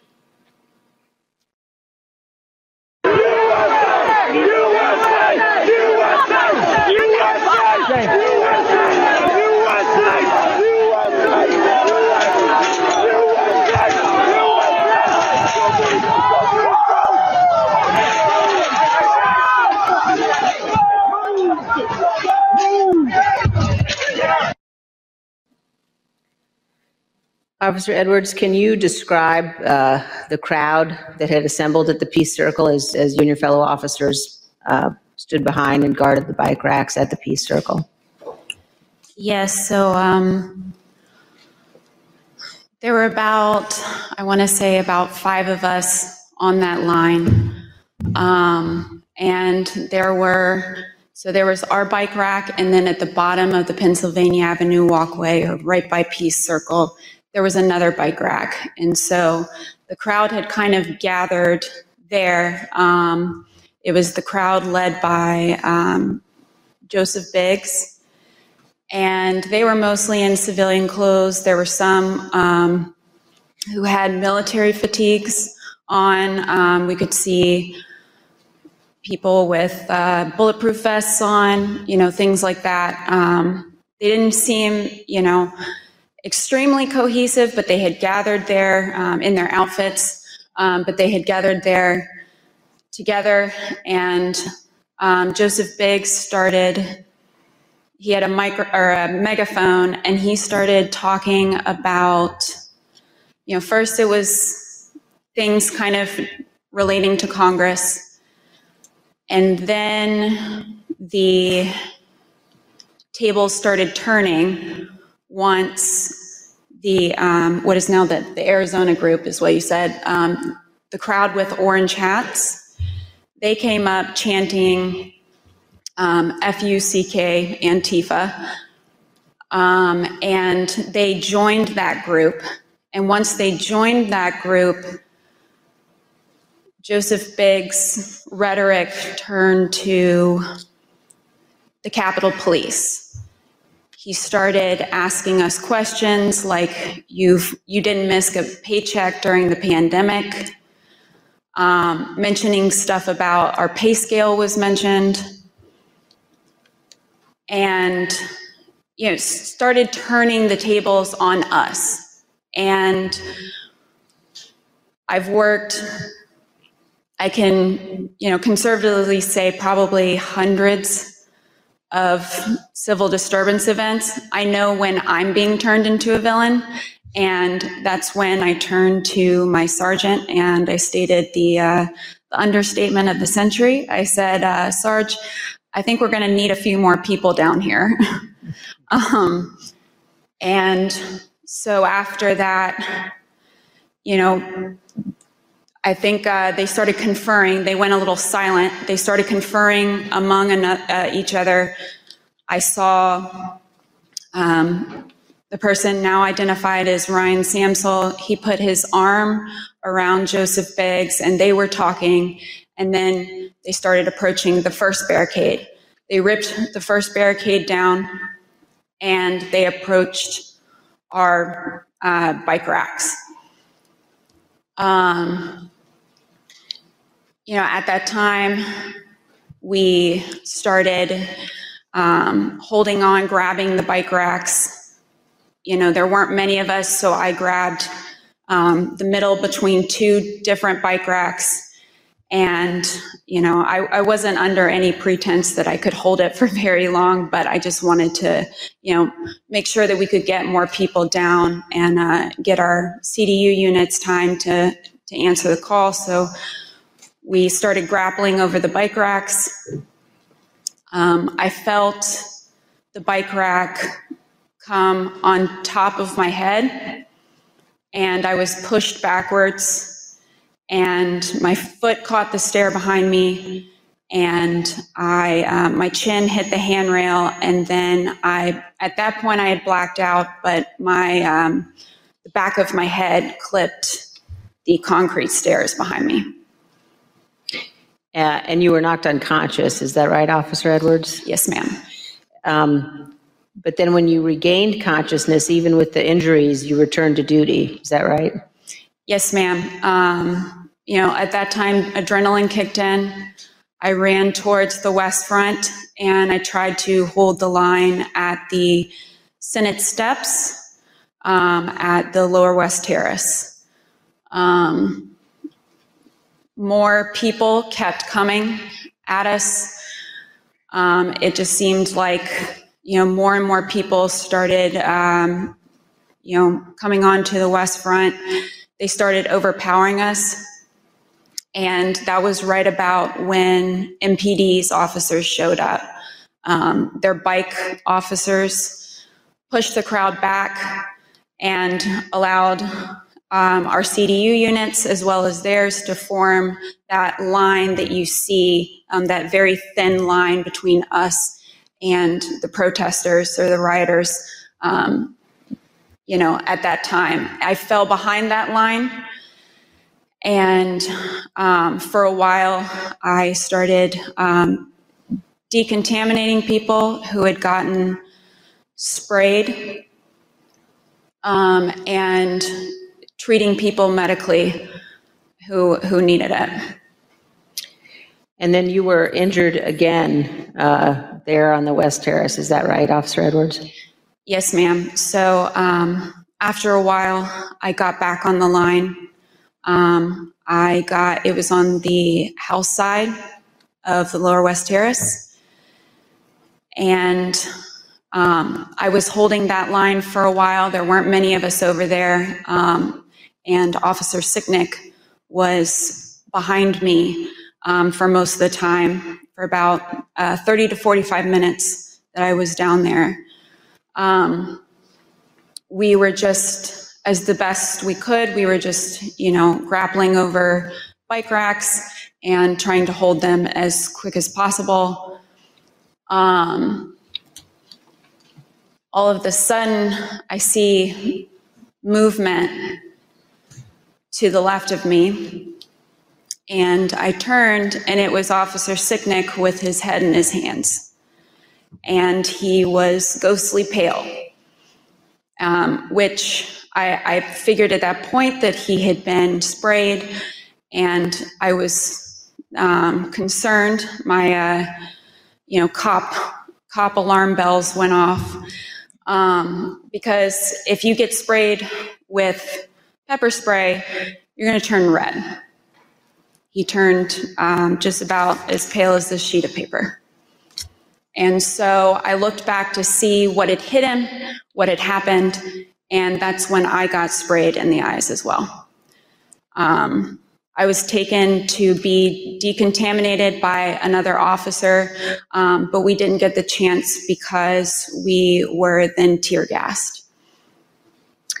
Uh, and we um, are going to play just a, a brief clip of, of that moment that you've just described, Officer Edwards.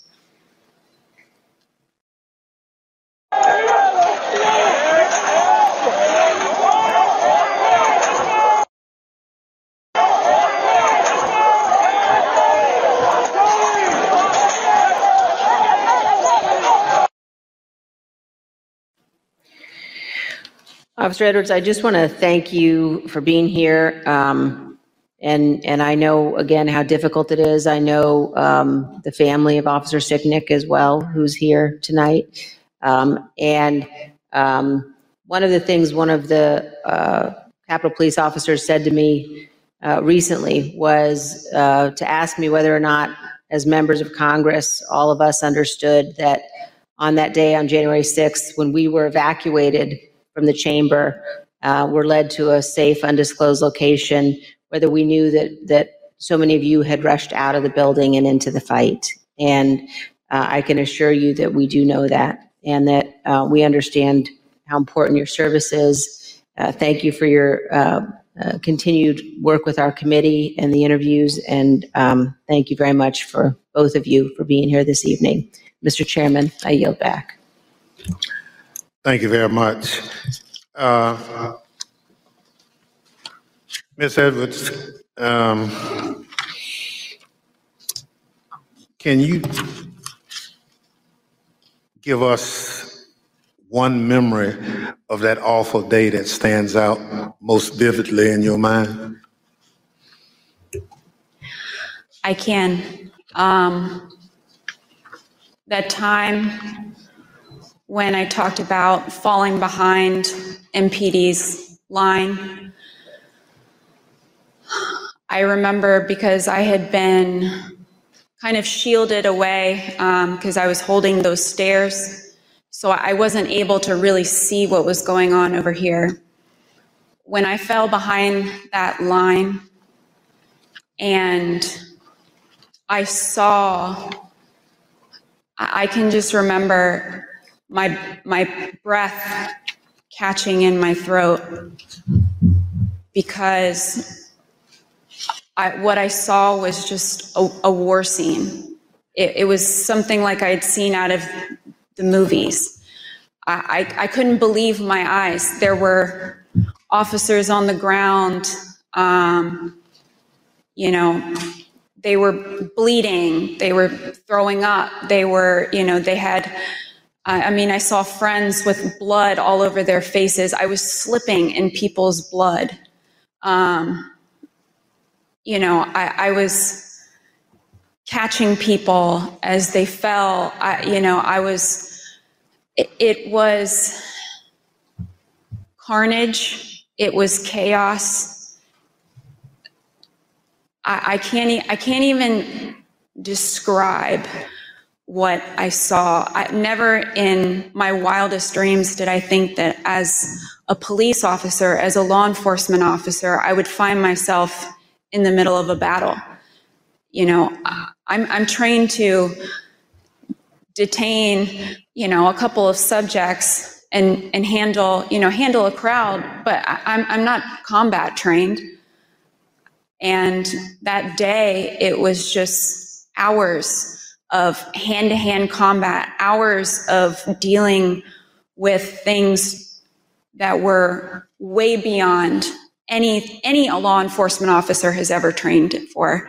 Um, and I just remembered, I just remember that moment of stepping behind the line and just seeing the absolute war zone that the West Front had become.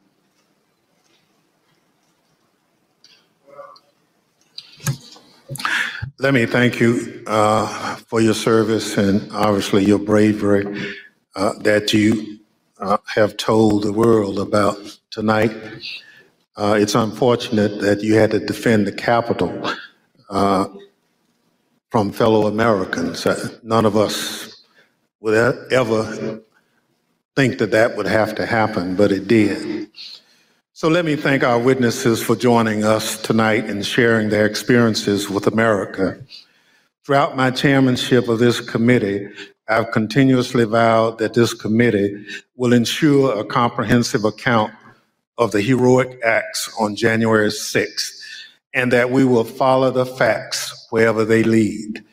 Your testimony is an essential part of that record and helps us do our job. Mr. Quested, thank you for sharing your footage and your account of the day's events with us. The images you recorded and have shared with the committee do a better job than any of our words in re- reinforcing the violence of January 6th. We hope that the power of your footage help encourage all Americans to consider how citizens with such so much in common could viciously brawl at the seat of their democratic government. Officer Edwards, thank you for your brave service, as I indicated, on January 6th, and all you did to protect us, and most importantly, our democracy.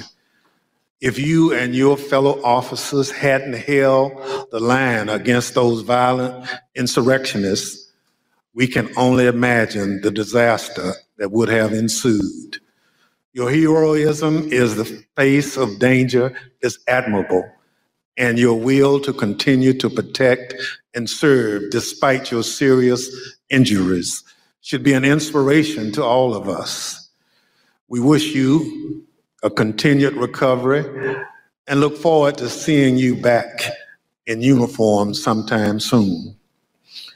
The members of the Select Committee may have additional questions for tonight's witnesses, and we ask that you respond expeditiously in writing to those questions. Without objections, members be permitted 10 business days to submit statements for the record, including opening remarks and additional questions for the witnesses.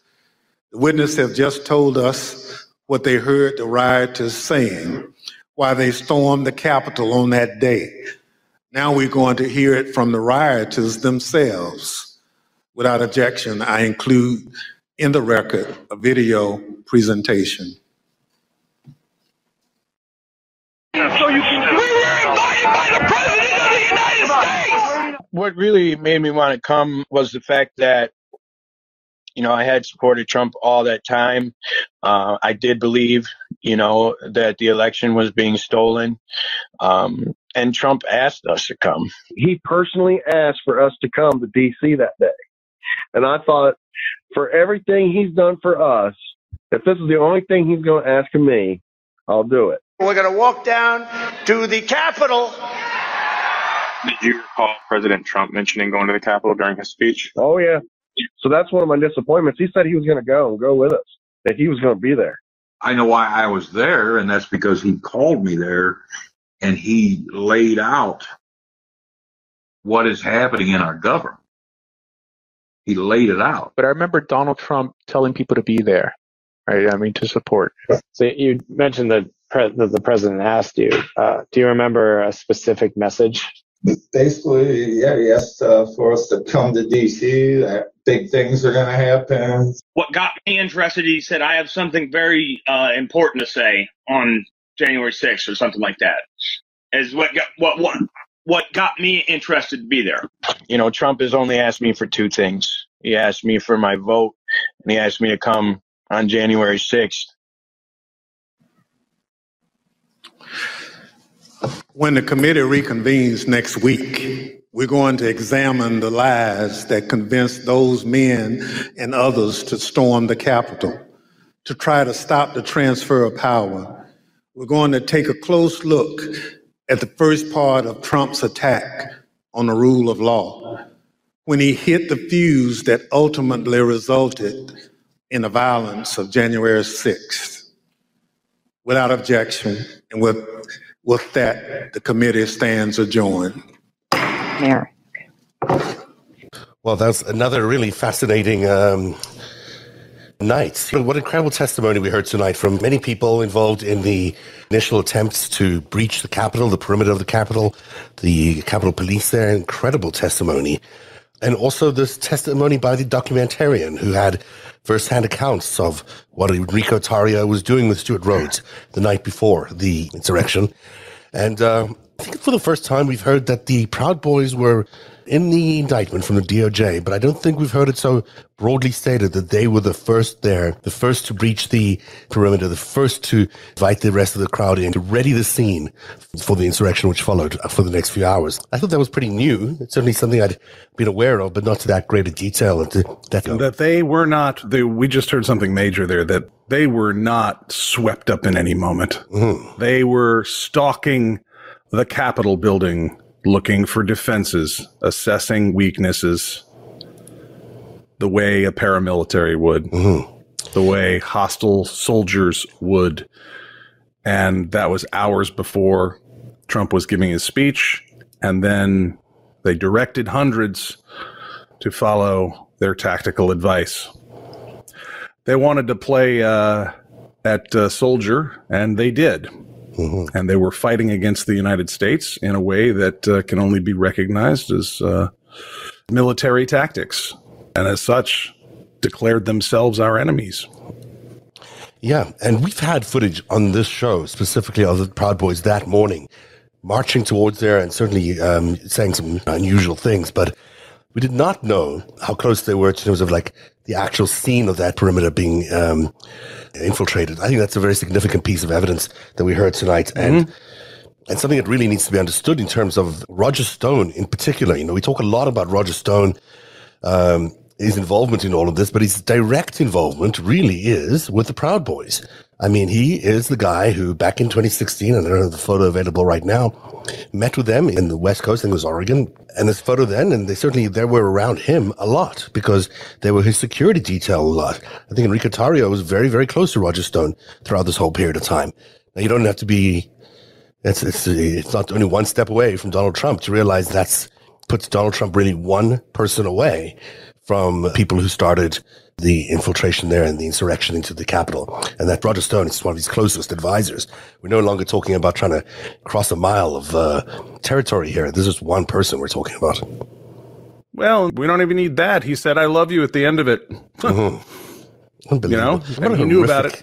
And he was told the whole time. And we know from General Milley that he did not call anybody Mm-hmm. um, to give them the authority or the command to defend the Capitol. Mike Pence did, but he didn't have the authority without while Donald Trump was still around, which really differentiates the two men and uh, changes Pence's role in this. I think we knew he was taking positive steps on preserving the republic, but we've heard that now. That's why these hearings are important, guys. Everyone is like, ah, we've all heard this. Nope, we've got very critical new information out there that changes helps evolve the story that we understand. Um, Especially Milley's reaction to what Trump told him that uh, he, what he was concerned about was narratives, but it was around whether you know they could shift the narrative from Mike Pence being in charge to him being in charge. I mean, this is what you're worried about: is the Capitol is being surrounded by violent mob and lawmakers are being threatened. This is your reaction. It's disgusting. It's Yep, disgusting. spoken like a reality TV, self-centered, treasonous piece of sewage. Sure. When is America going to wake up, or at least the parts of America that still think this guy is a viable leader of any form? When did they wake up to this notion that this whole thing, the entire Trump presidency, was one ginormous lie created to just entitle him and his family and his mobster friends to earn a fortune of money from you, the American people? Because that is really, you look at all of this, you look at all, his only intention there, the only thing he wanted was to stay in power. That was the only goal that he had. And, you know, the clip at the end there with one of the supporters saying, President Trump asked me for two things his vote when we voted him in and his help in staying in power. That's basically all he cared about was staying in power. And I don't know how America shakes itself out of this belief that Don- he was something other than a con man and a liar, but that's all he was. That's all he is. We can't press this I enough. think you're giving him too much credit. Yeah, yeah, probably, probably. Um, I mean, they attempted to coordinate the end of uh, democracy. He's worse than just a venal mob scumbag. Mm-hmm. I'm in St. Louis. We got tons of those guys around here. But Donald Trump was in a very specific position. Mm-hmm. But I'd love to talk about some of the other things that we learned. Um, the Nick Quested there, who was obviously had a lot of evidence to turn over, not only to this committee, but probably the Department of Justice as well, um, showing coordination. And while we can't hear in some of those audio clips, we can't hear, you, you know, the FBI can enhance audio so you can hear things that and there were other people play there. really well on YouTube.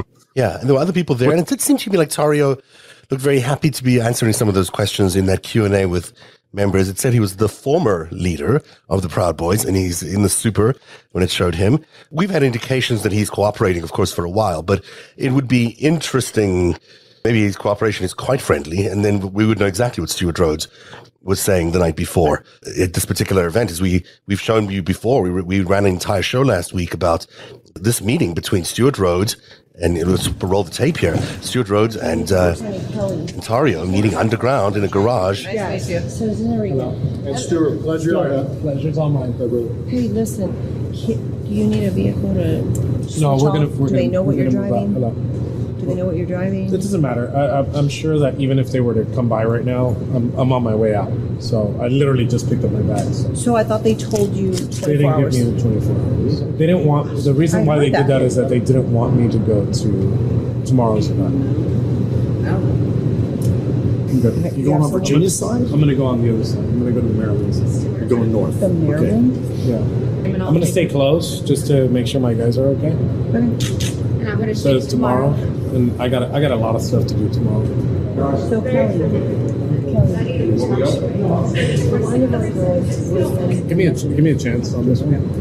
So then the camera crew peels away, but there are other people there, obviously, still listening to the conversation, having that conversation. And I'm sure if he is cooperating, Well, and you never know. You never know who's wearing a wire, and there's all sorts of different surveillance techniques for the FBI. and they were, were had microphones on, so it's kind of a unusual thing to suspect that they weren't there. Interesting to hear his description of Tarrio's meeting, and uh, what did I think the language that they revealed there was they respected each other, or they had mutual goals. I think that was new language that I'd not heard before, describing that meeting between the two of them. Yeah, they were looking on overthrowing democracy. Yeah, birds of a feather, I guess. While I uh, while, she, while we- the hearing was going on, I updated this slide which we started off the show with because Liz Cheney identified seven specific conspiracies. Now she's called them slightly different things, but basically there's a seven play book here in terms of what was being done to overthrow democracy. And you know, when you see it spelt out like this, you certainly don't think of this as a as a chance act or a chance, you know, uprising by a protest that went wrong. This clearly was a very planned, expensive uh, operation that lasted for months, and we'll be learning more about this in the weeks ahead as the commission explains all of this. But there's a lot going on here. I mean, two seditious conspiracies, the Pence card stuff, the DOJ stuff. It's a lot here. Well, and if you take all the foot soldiers that were part of the Proud Boys and Oath Keepers seditious conspiracy, the other people who showed up who had been um, summoned uh, through Trump's tweets, but also attracted by robocalls set up by the Republican Attorneys General Association. The head law enforcement officers of a number of our states, those in the Republican Party, like uh, Missouri's Eric Schmitt, uh, Georgia's Chris Carr, uh, those guys helped through the Rule of Law Defense Foundation, a very ironically named group. They helped often while using state tax dollars, their state offices' assets against the law. They use them not just for political purposes, but for seditious purposes and helped put the foot soldiers behind uh, seditious conspiracy uh, parts of the wheel there. So I have a feeling we're going to hear more about that as uh, the next two weeks unfold. You're very right about the Attorney General's Association. They, of course, were the key funders, into a large extent, of some of the people traveling to January the 6th. There's another um, related tape re- regarding fundraising before the January the 6th event, and I just want to make sure I have it. But it involves Roger Stone basically asking for money So his security Isn't he always? Isn't he always? He is always, in fact, asking for money.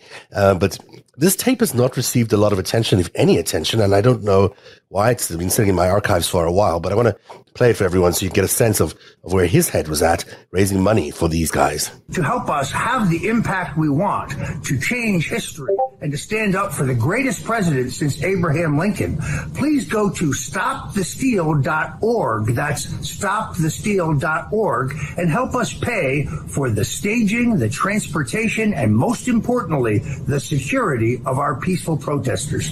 Thank you and God bless you. I'll see you in Washington, January 6th. I mean, regardless, that, that whole image there is just weird beyond belief, but Uh, Now, there weren't there some vendors who put up the staging who were actually, um, you know, regulars used by Paul Manafort, I believe. Oh, it wouldn't surprise me. It wouldn't surprise me. I mean, the hidden behind all of this is a lot of operatives. I've identified many of them as being Russian operatives, but there's a lot of activity going on behind the scenes here to make all these people not only radicalized, but show up on time. The hotels, the travel expenses, as Roger Stone was just fundraising there for them. I mean, that's a lot of money. There's a lot of money to get people there. to- Sure. for uh, you know, thousands and thousands Gas of money. people. Yeah. Yeah. I mean, buses and all that. Weapons. Um, we note that uh, we saw some footage there that uh, Stewart Rhodes of the Oath Keepers, when asked whether he provided weaponry to other people, Mm-hmm. um, which of course is a big no-no in the Capitol. You can't have a super soaker there Right. without getting somebody's hackles up, much less a firearm.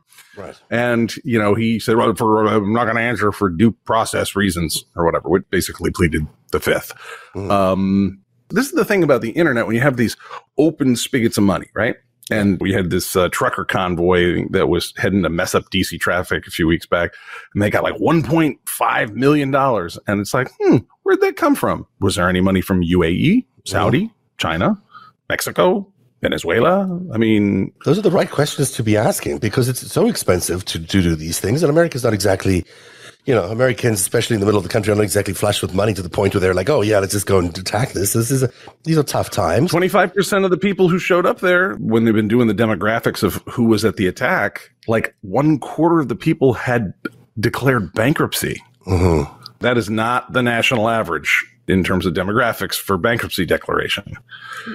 We've been So- talking about this since day one. You and I have sat here for many years talking about the infiltration of America by foreign intelligence assets and agencies infiltrating our ecosystem, our media systems, uh, infiltrating our politics, owning political parties, owning politicians across the country, and regaining a, a level of influence that is unparalleled. I mean, when you own the politicians and you own the media and you own every big industry in a country, in a state or or city, boy, you have a lot of power. And you want to make people upset about something, you'll make people upset about something because you control all the levers of power. So, sure, Americans shouldn't feel that this is being so much something that they've done, but it's something that's been done to them to a large extent. This is a this polarization, which seems so artificial and is so artificial, it comes from a very sophisticated source, and it certainly looks like the playbook that the Russians have been using for many year, many years. We sound like broken records over here, but it's one of those things that if we don't keep saying it, it's easy to forget, and then you're you're wondering why fellow Americans are acting like this. They're acting like this largely to the, to the point because they've been pushed into these corners, as you pointed out as well, with Fox News not covering tonight's hearings. I mean, that's just in uh, because they're part of it. We, yeah. We get the text between Sean Hannity and the White House while this is all going on. they're strategizing. That's why they're not covering it because they're already eyebrows deep in this thing. It's the only thing that's left for Fox News is to go off the air and to go to prison. Mhm. And really, Americans can do nothing better for themselves than to turn off Fox News tonight and never turn it on again. It is a piece of garbage. It's not news. It's not journalism. It is just a bunch of fancy lights parading in front of you a lot of lies. Lies that are designed to incite you to believe in leaders like Donald Trump, who's nothing more than a criminal. I mean, he's an absolute criminal. He's responsible for the deaths of people that day. And, and he doesn't even care. You know, I mean, it's not even like, we ever heard him even a note of remorse about the fact that people died on January the 6th? Nothing. Nothing at all. All he cares well, about that is he's a sociopath. I mean, look, these are sociopathic elements, and it's hard for people that have kind of normal emotional structures and care about people and don't like to see people in pain and would like to see good things happen. It's it's hard to understand the effect of sociopaths, which is the people that wanted to overthrow this democracy and wanted to en- enslave us. They wanted to subjugate us. And the reason that they don't show remorse is because they never had any to begin with. That's not a feature of their psyche. And uh, that's why we just have to be the grown ups in the room here and just put the people in prison that need to go to prison. That's why we have prison. Well, I don't think everybody who commits different uh, crimes uh, should be railroaded to prison. I think we have an over incarcerate our population in the United States. But some people who are clear and present dangers to uh, the, the the population here need to go away and pay for their crimes so they never happen again. And gosh darn it, I think uh, seditious conspiracy, uh, violent overthrow of the U.S. government. I think that's that's a great use of penitentiary there. I a think a whole so, lot of people involved in this need to go. And this goes to the entire leadership of the GOP that has been, uh, people are still going to vote for these guys in November. And it's galling to think that these, this political party with that leadership may retain their seats in power in this November is unbelievable. But this group of people here in particular, these people who were directly involved in everything that went on on January the 6th. They all need to resign and they do all need to go to jail. I mean, it's stunning that Kevin, Kevin McCarthy still believes he has a place in politics. I mean, where in the world would you be have supported an insurrection and then find yourself still uh, Well, jockeying for a position as the speaker? These people were paid to be there. Many of them may have been compromised, and they made their last decisions as an adult a long time ago. So, I mean, all right, if you tell me that, but that's why know they keep going. Yeah. Uh, Paid to know, be there by by comp by not good people, presumably. sex with farm animals on tape? Who knows? There's a lot of different reasons people do what they do. The number of true believers is is smaller than one would think and the number of people that are just find themselves in uh, certain positions in society uh, doing the bidding of people even worse than them that you know that's a thing. So who knows?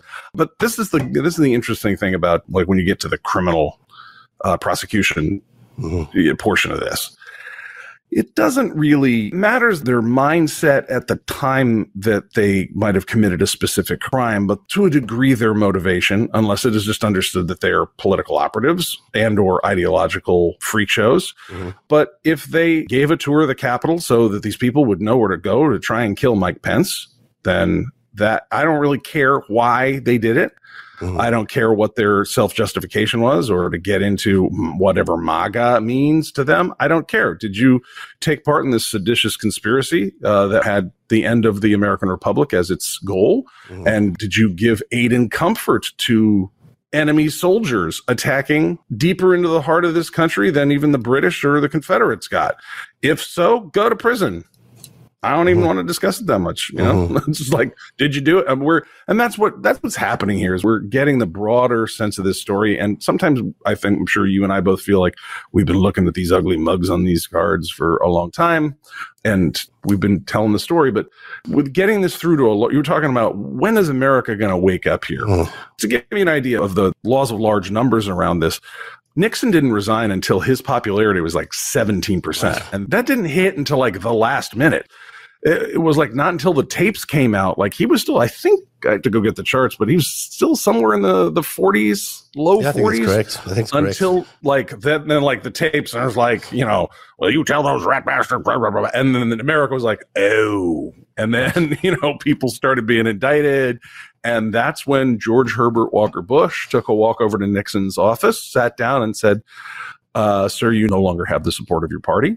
You can either resign and get on that that chopper over there, or we're going to impeach you." Was and it we now Bush? know Was it Bush who did that? it was George Herbert Walker Bush, 41st president of the United States, was the man who walked in and was like, Hey, just wanted to have a chat. You're done. Bush 41 becomes a more interesting character every year that goes by. he is certainly fascinating and uh, stewardship of the CIA, most interesting periods of his life. Interesting, huh? Interesting. Yeah, very interesting. You mentioned um, all these countries, you know, we've been calling them the multi national conspiracy or alliance or whatever against democracy. One thing that struck me listening to tonight's testimony, and I went back and pulled up this one photograph, which I, I just can't ever escape, is this photograph of Benjamin Netanyahu at the launch of Breitbart, the alt-right magazine, which Stephen Bannon ultimately took into his own personal mission to build up the alt-right. So all those people who showed up on January the 6th, he built that force, that army, while he was uh, working at Breitbart. And it's surprising. A strange anti-Semitic group, don't yeah, you think? Yeah, yeah. And there's Benjamin Netanyahu, who really was at the heart of its launch. Um, speaks volumes. This is not a new piece of information, but it certainly speaks volumes about the number of foreign interests that are meddling in our politics, that are constantly trying to move us into directions that are not the will of the American people. And when you see gridlock where you can't pass gun legislation, which is common sense gun legislation, you know that's the reason why. The reason is because these foreign entities don't care about your ability to take your kids to school safely. They care about disrupting America. They care about disrupting democracy. They probably care about the oil price, but that's as far as they go. And they want the oil price to go up, not down. I mean, that's really this. They are not interested. And American politicians who sell out to these foreign politicians have a lot to answer for. And, uh, frankly, should all be under these sedition charges. It's, uh, it's clear what their involvement has been. I think we need to let the facts uh, take us where they lead us. We to recap what we heard tonight, mm-hmm. um, you know, we found out just how vociferously Bill Barr claims to have rejected Trump's notions, being persuasive enough to take Ivanka along with him on that intellectual journey. Uh, we've got Liz Cheney claiming that we're going to hear how much the Trump people never believed this big lie to begin with, which is why it's a lie, right? Mm-hmm. And we know that this was anything but tourism and anything but a coordinated paramilitary assault that had really nothing to do with anything spontaneous at Trump's speech. So we know that uh, Enrique Tarrio was banished to Baltimore, and um, it was funny watching. The, they, they said he ended up in a uh, what Quested was saying that they ended up in a Baltimore hotel, and the guy by it's very DC culture. Like the guy, the guy behind him was like smirking, like, "Oh, you bastards ended up all the way up in Ellicott City or somewhere." Like he had a good, he had a good line. Not up to not up, really intense. not up to our satisfaction or something. That's right. That's right. Really intense night. Got nice yeah. to get a little DC humor yeah. in there. Like, oh shit, downtown Balmer or something. Okay. But if there's um, one thing for people and, to have taken away tonight, it's this idea that this was not a spontaneous riot. This was something that was organized, and it is clearly, and this is Liz Cheney's words, we will show meticulously how a group of Proud Boys led a mob to occupy the Capitol. And I think that is breaking news. That is breaking news. That's a big deal. Um, if there's another image that um, that I want to highlight for the audience, and this is on my Twitter under the thread of this show, there's a moment that I captured as it went by. It just struck me as so important. Officer Caroline Edwards describing her uh, heroic defense of this nation bodily and the injuries she sustained and uh, it's pretty horrific. And if you saw the video, you saw that um, she was trained to be a police officer. She was not wearing, you know, combat armor of any sort. She was left as a sitting duck out there by uh, members of the U.S. government who had the intelligence to know that this attack was on the way, and she was one of many who was left defenseless and still did her solemn duty and went beyond the call. Was knocked unconscious got back up after her concussion, went, fought more, tended to more wounded, sustained a traumatic brain injury. And there's a moment in the testimony where Bennie Thompson says, Hey, we might see you back. Have a good recovery. We look forward to seeing you back in uniform. And when he said, See you back in uniform, she smiled. Mm after all that, she still wants to serve this nation. Mm. And that is what this is all about, not just casting down and holding to account the villains, mm. but holding up the highest standards and ideals of this nation. And you see them, they come out when you least expect them and where they have least reason to after given that much. Mm. But the whole shooting match there. I thought her, her testimony was remarkable um, and touching and you know, brought tears to my eyes. I think that there is a lot of heroism that went on that day. And that's the ultimate promise of America. I mean, we all live in a world where, you know, we can all choose to be good or bad. And this is really uh, what this battle has come right down to as we head into another election season. You know, people oversimplify it sometimes by saying it's light versus dark.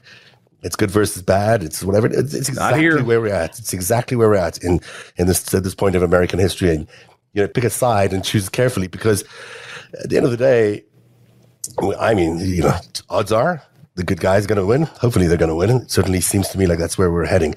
Um, I thought the uh, hearing today was uh, well produced, and I was a little worried that it was going to land up looking like Good Morning America. It was not. I think uh, the Goldston team there did a good job.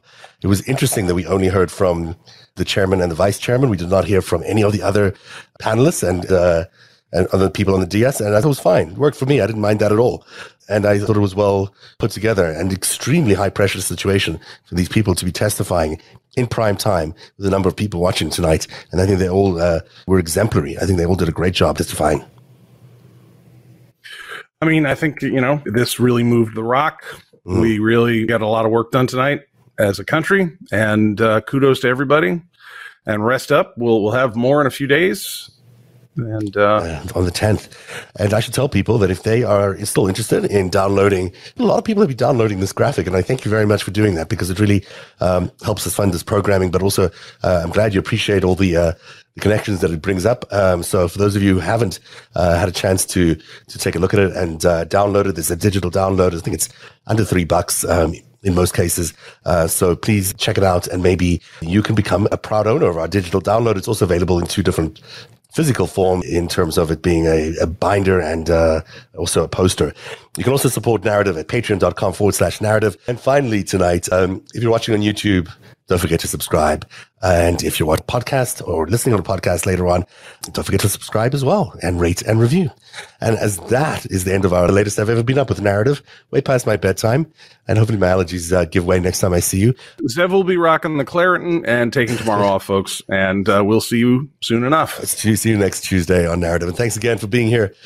Ciao. Narrative is made possible by viewers like you. Join today and support truly independent journalism at patreon.com forward slash narrative. That's patreon.com forward slash narrative.